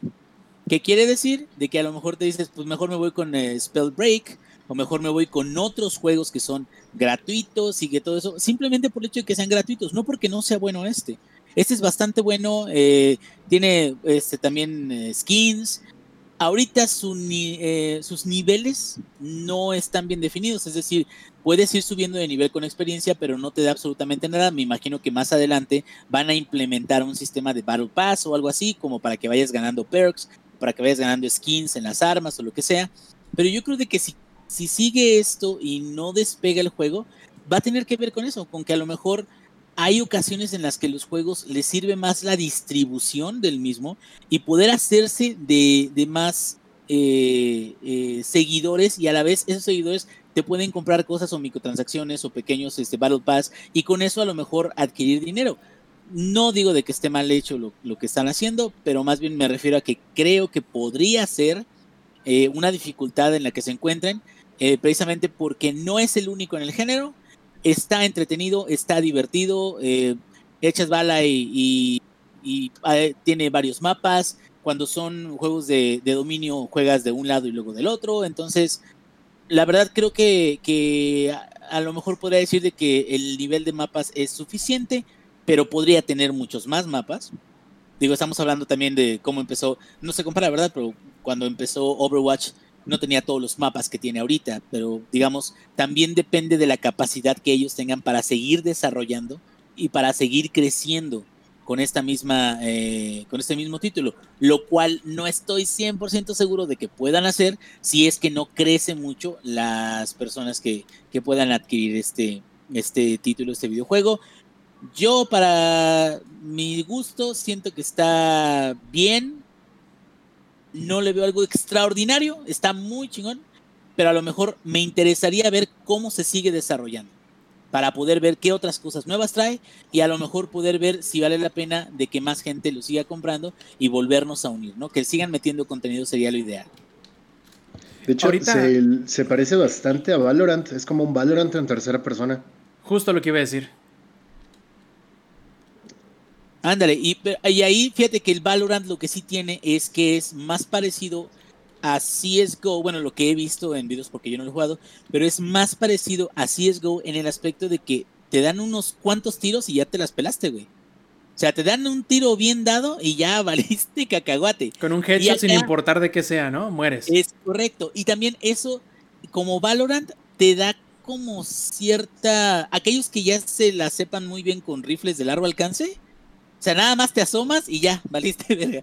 Y acá te da un poquito más de espacio porque aguantas un poquito más, ¿no? También. desde- desde El Lexa la sabe con el rifle. O sea, es más hero No, o shooter sea, que no tan- Twitch tanto shooter. como el Samper, porque ya lo vimos. Es- exactamente. ¿no? Exactamente, es más, es más hero shooter que, como dijo Ro, que, que el Twitch shooter. O sea, no puede- puedes disparar medio mal y te recuperas, o te pueden disparar y puedes escapar de esos disparos. O sea, creo que, que como dicen, no es tan eh, Te da chance, pues no es tan hardcore, da- pues. no es tan hardcore como incluso Valorant o como Counter Strike. Órale, Inge, y viendo esto que me dices tú, que es difícil que sobresalga entre eh, un mar de otros juegos medio similares, quizá mejores, quizá peores, pero gratuitos a final de cuentas, el hecho de que este sea de, de paga, ¿qué tan difícil hizo que encontraras partida? ¿Eran rápidas, eran lentas, batallabas, te ponía con los mismos? ¿Cómo lo sentiste? Hasta ahorita yo creo de que me imagino que también por porque acaba de salir. No tuve problema para encontrar partida y esto fue en PlayStation. Me imagino que en la Epic Game Store, digo, ahorita la Epic Game Store ya tiene mucha más popularidad de, de lo que solía tener a- en un inicio. Además por los juegos que regala y lo que quieras, porque ya la gente como que se está acostumbrando a la plataforma y eso es ya una madurez que tiene la misma plataforma y ya la comunidad incluso si busca juegos nuevos o juegos que vayan a salir de estreno, trata de incorporarlos a la plataforma que le gusta, que es como lo que pasaba con Steam. Y mucha gente incluso se quedaba con Steam cuando salía alguna estreno en, Epic, ¿no? Pero ahorita yo creo de que eh, de lo que pude jugar no tuve ningún inconveniente. Encontraba partidas relativamente rápido. Digo, llegué a esperar dos minutos y medio para partidas de Overwatch y, y me quedo nada, na- no se compraba nada. Y lo que no sabes es si a lo mejor es de que estamos en un buen rango donde el juego esté siendo popular porque la gente lo quiera probar y que no haya tanta gente como para que se sature. Que también ese es, ese es el otro extremo de los juegos que son muy exitosos, como el Fall Guys. Cuando apenas empezó y a la gente le encantó, los servidores tronaron, pero el punto era ese, o sea, no tronaron porque, porque fueran malos, o no, termin no tardabas en encontrar partido o lo que sea porque no, no hubiera jugadores, sino más bien lo contrario. En este caso yo creo de que a lo mejor están en un punto ideal donde hay gente jugando, donde no es demasiada gente, donde los servidores me imagino que tienen buena capacidad y no me tocaba con jugadores muy, muy este, eh, o sea, el mismo jugador en, la, en diferentes partidas no me llegó a tocar. O al menos no me llegué- no, no llegó a ser tan, tan este, visible como para que yo dijera, oye, no manches, me están haciendo pairing con, con puros güeyes con los que ya jugué. Eh, me imagino que debe de haber, no sé, más de un par de cientos jugándolo todo el día o algo así. Porque creo que incluso para la versión de. Creo que está para Switch, ¿no? También. Así Entonces, es, y tiene que- crossplay, ¿no? Creo- Exactamente, tiene crossplay y todo eso, y eso también le ayuda y le facilita. Entonces, pues a ver qué va a pasar con esto. Yo no creo de que, de que le vaya a ir mal, yo creo que le va a ir bien, pero a lo mejor vamos a ver qué tan bien le va dependiendo de cómo maneje eh, el contenido. Creo que el contenido es como un streamer, ¿no? De Langaria. O sea, si no pones contenido, güey, la gente se va a ir o la gente de plano ya no te va a visitar. Y es normal, o sea, así, así es este, esto del abarrote. Así es, así es en general. El contenido es rey. Y como también es rey una, digamos, reedición de un juego que podríamos incluso, incluso catalogar como clásico. Hablamos de Kingdoms of Amalur Re-Reckoning, que salió a la venta hace un par de semanas, del cual iba a hablar la semana pasada, pero pues nos comió el podcast, se nos hizo tarde y por lo mismo no pudimos eh, hablarles de él. Ahora sí, ya con unas buenas casi 20 horas de juego, que prácticamente todo está streameado y lo pueden encontrar en twitch.tv diagonal langaria. Donde mismo que nos pueden escuchar en vivo si quieren participar en la grabación del podcast todos los martes, 8 y media de la noche, hora de la CDMX. En fin, Ingenierillo, tú que jugaste Kingdoms of Amalur, según yo, el clásico, el original cuando salió en 2014, si no me falla la memoria, ¿qué recuerdas de él? ¿Te gustó? ¿Qué crees? No lo jugué, estás, estás equivocado. No, pero hombre. ¿qué crees?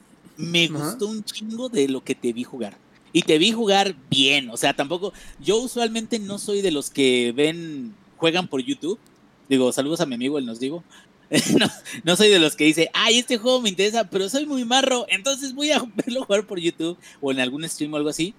Y la verdad, yo lo que te vi jugar se me hizo muy parecido, digo, mecánicamente como un Fable, pero me gustó un chingo las, los quests, la forma de resolverlo. Me, dio muchísimo, muchísimo esa sensación de juego de 360 que, que tiene una buena historia, que tiene eh, como que ganas de que no nada más lo juegues una vez, sino lo termines y digas, y ahora quiero ser un hechicero, o ahora quiero, o sea, y, y creo que lo que más me gustó es que independientemente de que muy seguramente más adelante lo voy a comprar, ¿verdad? O sea, independientemente de eh, eh, que a lo mejor se le nota, y tiene algunos bugs en, en visuales, pero a lo mejor se le nota de que ya no es nuevo, la estructura principal de cómo entrega las historias y cómo peleas y cómo tienes tus poderes especiales y todo eso es, es tan buena como juegos de hoy en día. Eh, Me lateó mucho que, que no te vi que te aburrieras en algún momento. O sea, porque a, a veces hasta eso pasa, ¿no? Estás jugando y el mismo juego te quedas, ¿y ahora qué chingados hago? O no sé, o, o qué onda con esto, o no me gustó esto que está pasando. Y no, o sea, constantemente era, ah, mira, ya, ya supe la historia de este cuate, y ahora ya me mandaron a hacer esto otro, y ahora vamos, y es un juego que se ve que está inmenso. Yo, la verdad, yo creo que más adelante a ver si, si lo adquiero, pero este sí, sí me gustó bastante, y no, no lo había jugado antes, pero ya, ya me interesaste por, por el stream que, que hiciste. Sí, de hecho, creo que otro nivel también comentó algo similar, en que no le había tocado jugarlo, pero que le llamó la atención. Y creo que eso fue un poquito de lo que le hizo falta al juego original, yo creo. Vendió bien, pero el problema fue que las expectativas que se tenían sobre de él y la deuda que había contraído el desarrollador original, o bueno, no el desarrollador, sino como que el publisher, que era este 38 Studios, híjole, lo llevó a un hoyo tan gigantesco que no pudo salir de él. Se llevó casi casi entre las patas a THQ que no. No falleció por lo mismo, pero en el mismo fue más o menos al mismo tiempo. Entonces fue una combinación de sucesos in- desafortunados los que llevaron a todo esto que sucedió con Kingdoms of Amalur. Originalmente se había planeado como entre comillas el Mata, Mata Elder Scrolls porque tenía un, un Dream Team detrás. Tenía, por ejemplo, el diseñador en general, el diseñador de personajes y de... eh, el artista gráfico principal del, del juego era Todd McFarlane, que si no recuerdan quién es, es el eh, artista de cómics que... autor de Spawn, por ejemplo. Eh, él se encargó de hacer todos los diseños de personaje, de los mundos, armaduras, de- detrás de la historia del- de, de la historia principal del juego, de la mitología del mundo y todo eso, estuvo R.A. Salvatore, que es el autor de la serie de libros de Drist o del Elfo Oscuro, dependiendo cómo lo conozcan. Y bueno, detrás de todo esto, la idea original era hacer un juego masivo en línea, que quería hacer este chavo Kurt Schilling, que es un Zampil, se le debieron haber parado las orejas al escuchar ese nombre, pues digamos que es uno de los jugadores de béisbol más famosos, está dentro del Salón de la Fama, y era tan seguidor él, era tan fan de World of Warcraft, que dijo, yo quiero ser el que va a ser mejor que World of Warcraft. Y vamos a agarrar a este güey, vamos a agarrar a este y vamos a hacerlo el MMORPG más grande, el MMORPG más impresionante que va a llegar a destronar al mundo de Warcraft. Desgraciadamente no le salió, sus planes eran demasiado grandes, demasiado ambiciosos y demasiado abiertos que no lograban sacar nunca el juego. Adquirieron un estudio que se llama Big, Big Hugh Studios o Big Hugh Games que estaban haciendo otro RPG y lo pudieron adaptar al mismo universo de este MMO como para que la gente empezara a, a mostrar interés en el universo y, y luego poder sacar el MMO que fuera más exitoso que Mundo de Warcraft. Que si se fijan es como que les... Rob. Dime. Kurt Schilling no está en el Salón de la Fama. ¿Ah, no? Yo pensé que estaba. Que el vato es poquito, poquito este, agresivo contra la homosexualidad. Hizo ahí unos comentarios, entonces dijeron, Oh, Pero- esa no me la sabía, ¿eh? Pero yo, No, no que yo supiera, sí es famoso. "Ah, Y no, muy bueno. famoso, muy bueno el güey, pero no está. Ah, ok, ¿cómo no que me lo, que me lo corriges? Yo pensé que sí estaba. A lo mejor estuvo y lo sacaron o nunca llegó. No, nunca, nunca estuvo. Para nuestra ok.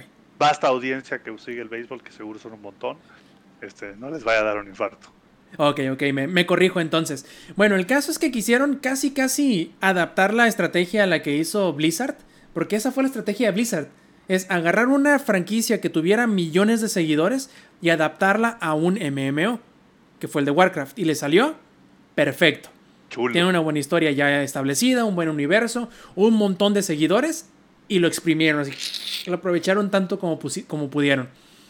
Desgraciadamente no les salió a ellos, pero yo creo que el juego que entregaron, porque el MMO nunca salió, porque la compañía implotó, pero creo que Amalur siempre fue bueno.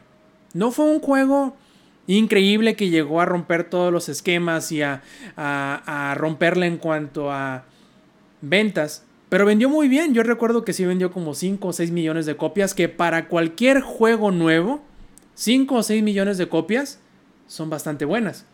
Pero creo que las expectativas que tenía THQ y, y 38 Studios y Hue Games, sobre todo por la gran deuda que tenían, porque era una deuda pública con Rhode Island, necesitaban que se vendiera como 20 millones de copias y nunca lo iba a lograr.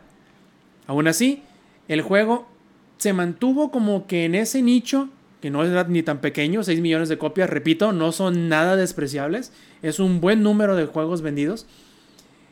Y tanto así fue que tantos años después, em, THQ Nordic, que fue quien eh, adquirió muchas de las propiedades intelectuales que pertenecían a THQ, decidió invertir en esta propiedad intelectual también, con las aras de hacer un siguiente juego si es que se vende bien.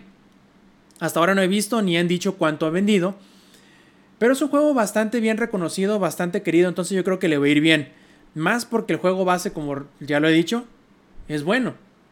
Con ciertas mejoras que yo a lo mejor, porque tengo el ojo lleno de amor, así como la, la, la madre que ve a su hijo como el más guapo de todos. Yo más o menos así veo a Amalur. Yo lo recuerdo y recuerdo que se veía muy bien, incluso para aquellos entonces. Pero creo que mucho de ello era por el estilo gráfico que tiene, que es medio caricaturesco. No es necesariamente realista y eso hace que no necesites ser una maravilla gráfica para verte bien. Y creo que las mejoras que a lo mejor le dieron, que sí, que era hacer las, las texturas de mayor resolución para que pudieran verse en, en, digamos, computadoras nuevas, se vea relativamente bien también, pero que mantenga la esencia de cómo era el juego originalmente. Ahora bien, este RPG quiso y tomó varias cosas de distintos otros RPGs. Por ejemplo, tiene un sistema de diálogo muy similar a Mass Effect. En cuanto que te pone una rueda con distintas opciones que puedes elegir, etcétera, etcétera. Mismas que se van ampliando dependiendo de tu habilidad social en la... eh, en qué tan bueno eres para hablar. Y la verdad es muy bueno. Sigue siendo muy bueno. No es un juego excelente, como digo, nunca rompió esquemas ni lo, ni lo hace ahorita. Pero creo que el juego fue lo suficientemente bueno como para sostenerse sobre sus propias piernas, incluso hoy. Yo me emociono en pensar qué se puede hacer a partir del universo de Amalur. Porque es bastante interesante. Ahora, que vaya a vender lo suficiente como para que haya una, una segunda parte, no lo sé. Pero al menos el juego con el precio reducido con el cual se está vendiendo, que si no me falla la memoria, son como 600 pesos en la Epic Games Store. Y que si bajan Rocket League ahorita que está gratuito y les regala un cupón de 10 dólares, le va a salir en 400 pesos. Para la cantidad tan estúpida de contenido que tiene, sobre todo si te lo tomas relajado, si vas poco a poquito, si no te lo quieres pasar de una, fácilmente le vas a sacar como 60 o 80 horas esos 400 pesitos. Despacito, un mundo interesante, personajes interesantes, tramas bastante llamativas, un universo nuevo, una mitología nueva, bien desarrollada e interesante. Vamos, si quieres un RPG en lo que llegue el próximo de Bethesda, ahí lo tienes, a 400 pesitos. Yo creo que es una compra que vale muchísimo la pena. Si tienes tus expectativas bien asentadas, que no esperas el próximo Skyrim, ni el próximo que vaya a destronar Skyrim. Si lo, busques, si lo ves como un juego, eh, bien que te va a hacer disfrutar unas 40, 50, 60 horas, bien disfrutadas, tranquilitas ahorita con esta, eh, pues digamos, pandemia que te obliga a estar en tu casa, bien puedes invertir esas poquitas horas o muchitas horas que tienes encerrado en un buen RPG como este. Adelante. Ingenierillo dice ya que le llamó lo suficiente la atención como para comprarlo. Y probablemente si ustedes están muy a la defensiva, nuevamente el comercialote, entren a twitch.tv diagonal langaria y vean los streams que tenemos ahí ya archivados o los próximos que haré de aquí en adelante. Zampi. Se elige un juego más para no acabar. Mm. Exacto. Uno más, Exacto. uno más, ya. Uno. Ya, Alguien eh, dijo backlog y él dije, Alguien oh, dijo. sí. No, y deja de eso, güey. Yo pensé de que no iba a poder con tanto backlog, güey. Y ahorita ya estoy como el Atlas, güey, con todo el mundo encima. A huevo, así, güey. Otro más, échale, güey. Estás como No, la pero- mamá tlacuache, ¿no? Con todos los pinches plebeyos Sí, encima y dices, sí, no hay pedo, echen más. Todavía Adelante. puedo. No, pero algo, algo sí bueno que dijiste para que no se lo pierdan es lo de la Epic Store. Ese cuponcillo de 10 dólares. Gratis hasta las puñaladas, mi gente. Ahí dice gratis. Así es. ¿Y saben qué también son gratis? Los saludos, las preguntas y las despedidas. Así que empecemos con ello. Ingenierillo, ¿cuáles son tus saludos de esta semana? Bueno, un saludo a mis hijos que no tienen idea de qué es lo que estoy haciendo en este momento. Un saludo a mi hermosa esposa que la amo con todo mi corazón, mi amor. Te amo, gracias por dejarme grabar. Y este, a toda la gente que nos ha estado viendo, sobre todo en mis streams, que he tratado de ser un poquito más constante también. Eh, otro nivel, Ignel, eh, lo he visto a Desmuter ahí, a Eddie. Muchas, muchas gracias a todos. Estamos tratando de darles cierta eh, frecuencia al contenido. A veces no podemos porque pues, somos personas, somos seres humanos. Pero eh, en- dentro de lo que cabe, si seguimos eh, eh, transmitiendo, les agradeceremos de que nos sigan visitando. Muchas gracias. Así es, Zampi. Ah, antes del saludo, a- o- otro comercial. Está free el Watch Dogs 2 en la Epic Store, así que gratis una vez más, pero bueno.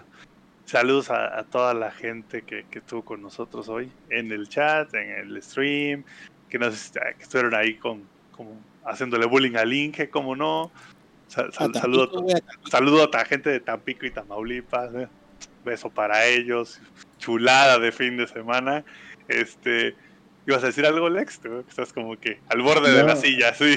Mira, para empezar, baja la rodilla, porque estás enseñando la rodilla y no, no nos casamos para que me estés para que le estés enseñando la rodilla a todos. Una, una- una- Sí, para la banda que, que está escuchando esto en la versión grabada, Samper aquí te estaba mostrándole su rodilla a toda la audiencia de Twitch. Hombre y pues suelo. sabemos, según, según dice. Facilote. este, así es, Arrastrado. según, según este mandatario público, que creo que ya no lo es, de algún lugar del norte, porque pues del norte. No, sí lo no es, está- cómo no, pues en el norte eso es normal, güey. Oye, eso es un insulto para mí. en el Aquí en San Pedro, güey. Y saludos a mi señora también, que, que, que, se subió conmigo en la camioneta en las dunas, confió en mí. Dijo, carnal, no nos va a matar. Evidentemente, cuando estábamos haciendo las donas, dijo, ya no estoy tan segura de si nos va a matar o no. Pero también un saludo a ellas. Si eso no es amor, ¿qué lo es, verdad? Sí es. A ver, entonces, Lex, ¿cuáles son tus saludos? Saludos a toda la banda que estuvo aquí en el chat de Twitch echando desmadre, a Han151, otro nivel, a Maku TFA, a Minok, a Eddie Márquez, a KWZ, a Axel, a Necrodeck, a Jefes Tomar, a Estefanía y a Lick Dalore. Muchas gracias a toda la banda por estar echando el desmadrito aquí con nosotros. Eh, también saludos a mi novia, obviamente, porque me permite grabar y está controlando a los michis, está evitando que se asesinen entre ellos, porque Como michis domador de león, ¿no? Con tengan una michis. silla y... Está como Chris Pratt, güey, así con los dos michis, güey. Eh, este, es. Si no. Primero es como de, güey, fui a que me hicieran la vasectomía para que no tuviera hijos y tengo dos gatos y pues es kind of the same, nada más que ellos no me van a mantener cuando esté viejo. Es la gran Corrección, diferencia. los ¿no? primeros dos gatos. Ándale, los primeros. Ajá. No, hombre, loco. Pero bueno. Y saludos también a toda la banda de Player Checkpoint y a toda la banda también que eh, me dio follow en mi canal de Twitch, aunque no hay bajo Lex. Ahí si no le han dado follow, por favor, denle follow. Vamos a estar regalando unas cositas para Magic Arena. Vamos a estar regalando códigos de este varios sobres. Entonces, si juegan Magic Arena o si quieren aprender a jugar, ahí vamos a estarles regalando cosillas para todos ustedes. Perfectísimo. También, que no se nos olvide, también Sam va a hacer sus streams de camionero y de VR, también sí, twitch.tv, ya, ya que diagonal. Ya regresé, ahí les voy, perros. Así Ya es, estoy- diagonal, él ya- es Amper, ¿no? Ya, este. Sí, sí, él es Ampero, es correcto. Y ya tuneamos ahí su canal de Twitch que se vea más, más Eh, chulo. se ve, mira, más- chulo, todo cortesía del, del buen. Pero es que tú ya tienes más nombres que te bolera. Aquí, como te decimos? Lex, Kenai Lex. No, pues del Lex, Lex, siempre voy a ser el Lex, güey, para todos Ah, ustedes. eh, pero mi canal de Twitch es Kenai bajo Lex, güey. Está y bien. bueno. Ya escucharon a la señorita de la vida galante. Así es, y antes de dar los saludos, también les recuerdo nuevamente que los martes, 8 y media de la noche, hora de la CDMX por twitch.tv diagonal langaria, van a poder acompañarnos en la grabación en vivo del Showtime Podcast. Y mis saludos primero que nada, porque si no, llega el chingadazo. Un saludo a mi novia María, que ella sabe que la amo y aunque no nos escucha, de todas maneras, yo le doy su saludito para cuando nos escuche, sepa, sepa, que ya lo sabe, pero que se lo reconfirme. Y antes de pasar tal cual a las preguntas, mención a nuestros suscri- suscriptores Prime, que tenemos cuatro, tenemos a Omega X0 o a Minoc 007 aquí en Twitch, a Elipso, Jefes Tomar y Ignel 10. Ahora sí, pasamos con los saludos. Un saludo a Rion Yun hasta Japón. Carnal, espero estés muy bien. Y un saludo también a Roy Phoenix, mi compadre. Que no la está pasando muy bien, pero sí es normal de él. Y normal de todos, ¿no? ¿Quién la pasa bien hoy en día? Nos pregunta Jacobo GS de hobbies y zombies. Dice, re- respondiéndonos a la pregunta de la semana pasada de qué consolas se comprarían, etcétera, etcétera. Él dice, igual ahorita no creo poder comprarme el PlayStation 5. Tengo muy poco tiempo para jugar, pero en un futuro ese es el plan. Y si para entonces hay tele con precio más conveniente, ya veremos. ¿Me convertí o no en el ingenierillo? Todos nos convertiríamos en el ingenierillo eventualmente.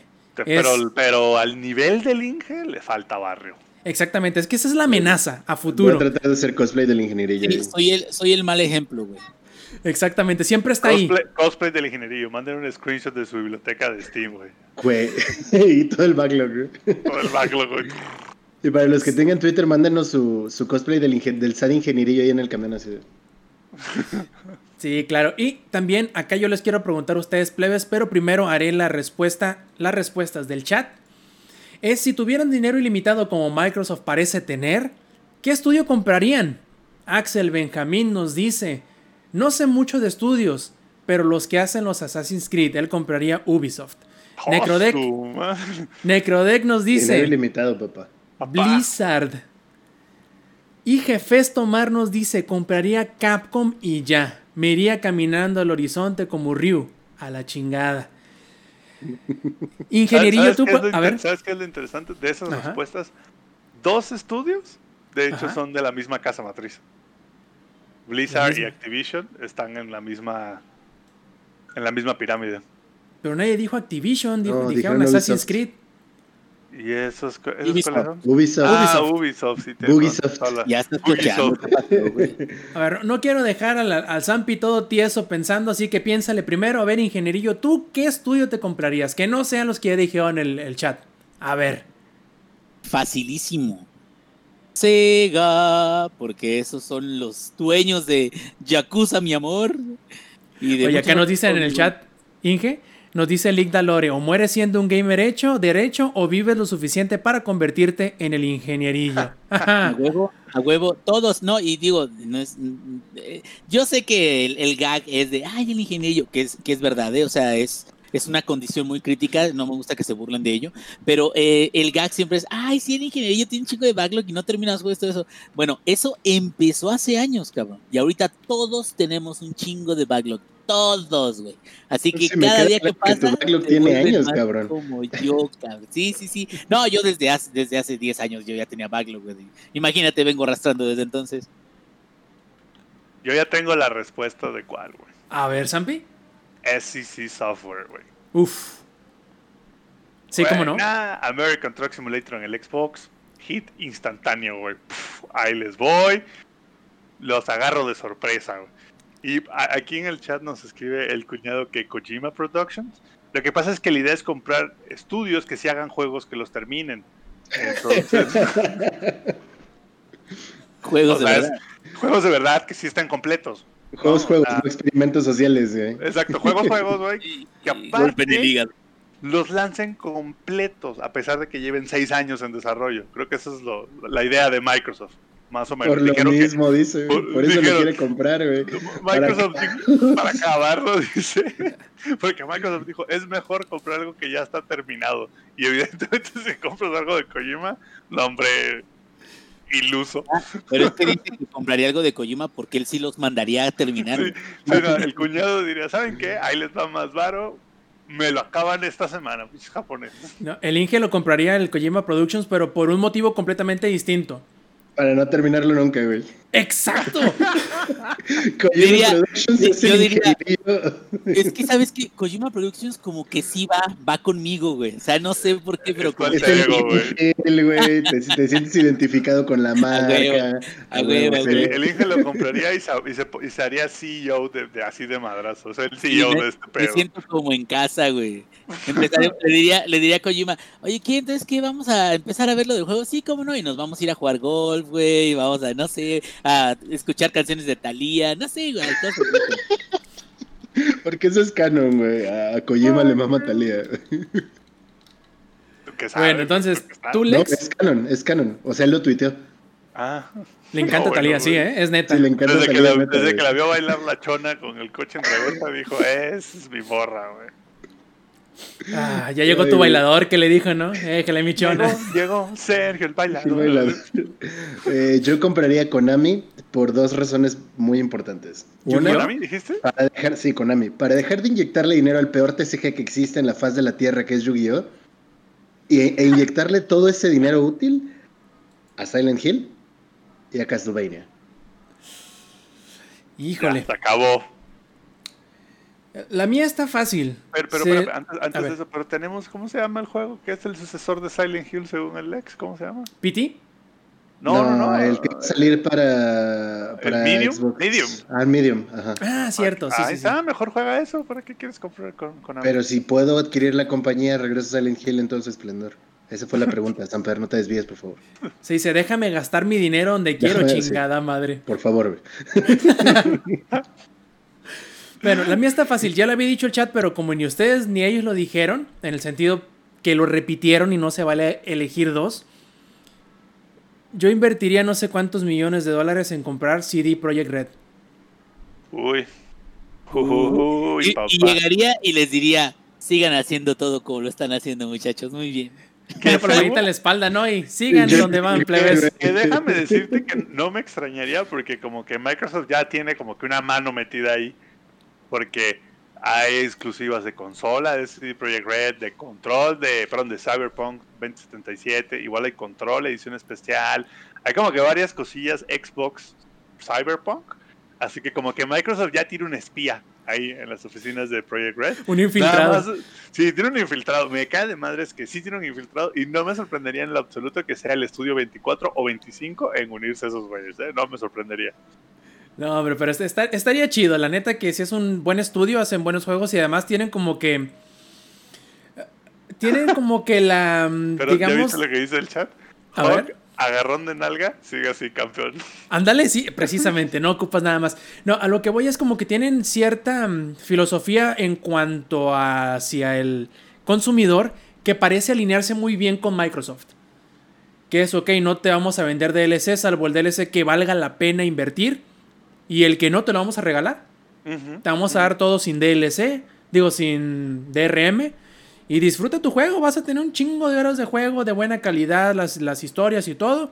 Tú puedes comprar puro juego base y vas a disfrutarlo. Como y si el- tienes dinero extra, Como el Sea of Thieves, que tiene muchos DLCs gratis. todo tiene gratis. Creo que nomás compras el juego base y listo. Bueno, compras. Oh, Game Pass. Entre, co- entre comillas lo compras, porque si tienes el Game Pass, ya ahí, ahí rifaste. Exacto, exacto. Y bueno, chamacones, eso fueron todas las preguntas, fueron todos los saludos. Y entonces pasamos finalmente a despedirnos. Ah, no, cierto. Nos pregunta Minox007, ingenierillo, sobre todo tú, porque eres el chido de esto. Nos pregunta: ¿algún consejo con el Witcher 3 aún después de tanto tiempo? ¿Qué le recomiendas, ingenierillo? Mira, le recomiendo que no se agobie por la campaña principal. Es una campaña que es muy larga y de hecho por eso también Cyberpunk van a tratar de hacer la campaña tal cual. No, no el contenido secundario, sino la campaña tal cual, no tan larga este, de, completar. Digo, si es que no la ha completado. Pero yo creo que una de las experiencias más chingonas que yo tuve con ese juego no fue ni siquiera Hearts of Stone, fue Blood and Wine. O sea, cuando tienes capacidad de entrar al DLC de Blood and Wine y lo puedes jugar, es una zona completamente nueva, tiene unas de las mejores historias eh, de, del Witcher y tal cual, o sea, del universo de Witcher. Yo les recomiendo que si todavía se está perdiendo la esperanza para jugar o algo así, que se espere porque los DLCs le van a, le van a regresar. De, de, Witcher me, me, hizo perder la fe, pero los DLCs me hicieron regresar este, las ganas de vivir. Así mero. Y por el caso de... Dice que apenas es nivel 9, Inge. No, síguele, síguele. Hay muchas cosas. Y creo que lo importante de eso es que hay muchas historias pequeñitas, pero que están bien contenidas. Entonces, que son, eso es lo que las vuelve interesantes. Entonces, tú dale, amigo, no, hombre, de nivel 9 vas apenas, eh, estás en pañales. O sea, Está en el huerto blanco todavía. Sí, sí, sí, no, no, no, bueno, no tan, no, no tan poquito, pero, pero sí creo que es un juego que no debes de presionarte por decir, ay, es que ya lo tengo que acabar. No, ese juego el final llega eventualmente, pero tú lo que tienes que seguir haciendo es seguir viviendo las aventuras de Geralt of Rivia. Así es, muy sencillo, tómate tu tiempo, disfruta lo que hay mucho que disfrutar. Y como también hay mucho que disfrutar en el Showtime Podcast, pero desgraciadamente se nos acabó el tiempo en esta ocasión. Y antes de irnos, recordarles que si quieren participar en la grabación en vivo del Showtime Podcast, pueden hacerlo todos los martes, 8 y media de la noche, hora de la CDMX, por twitch.tv diagonal langaria donde también podrán mirar ah, ocasionalmente los streams del ingenierillo y mío. Y también si quieren ver los streams del SAMP, pueden hacerlo en twitch.tv, diagonal LSamper. Y si quieren hacerlos con los del Lex, igual con diagonal Kenai-Lex. En fin, de parte del ingenierillo, del Lex y del Samper, yo fui Roberto Sainz o Rob Sainz en Twitter. Nos vemos la próxima semana en un Showtime Podcast más. Y por último, stay metal. Langaria.net presentó.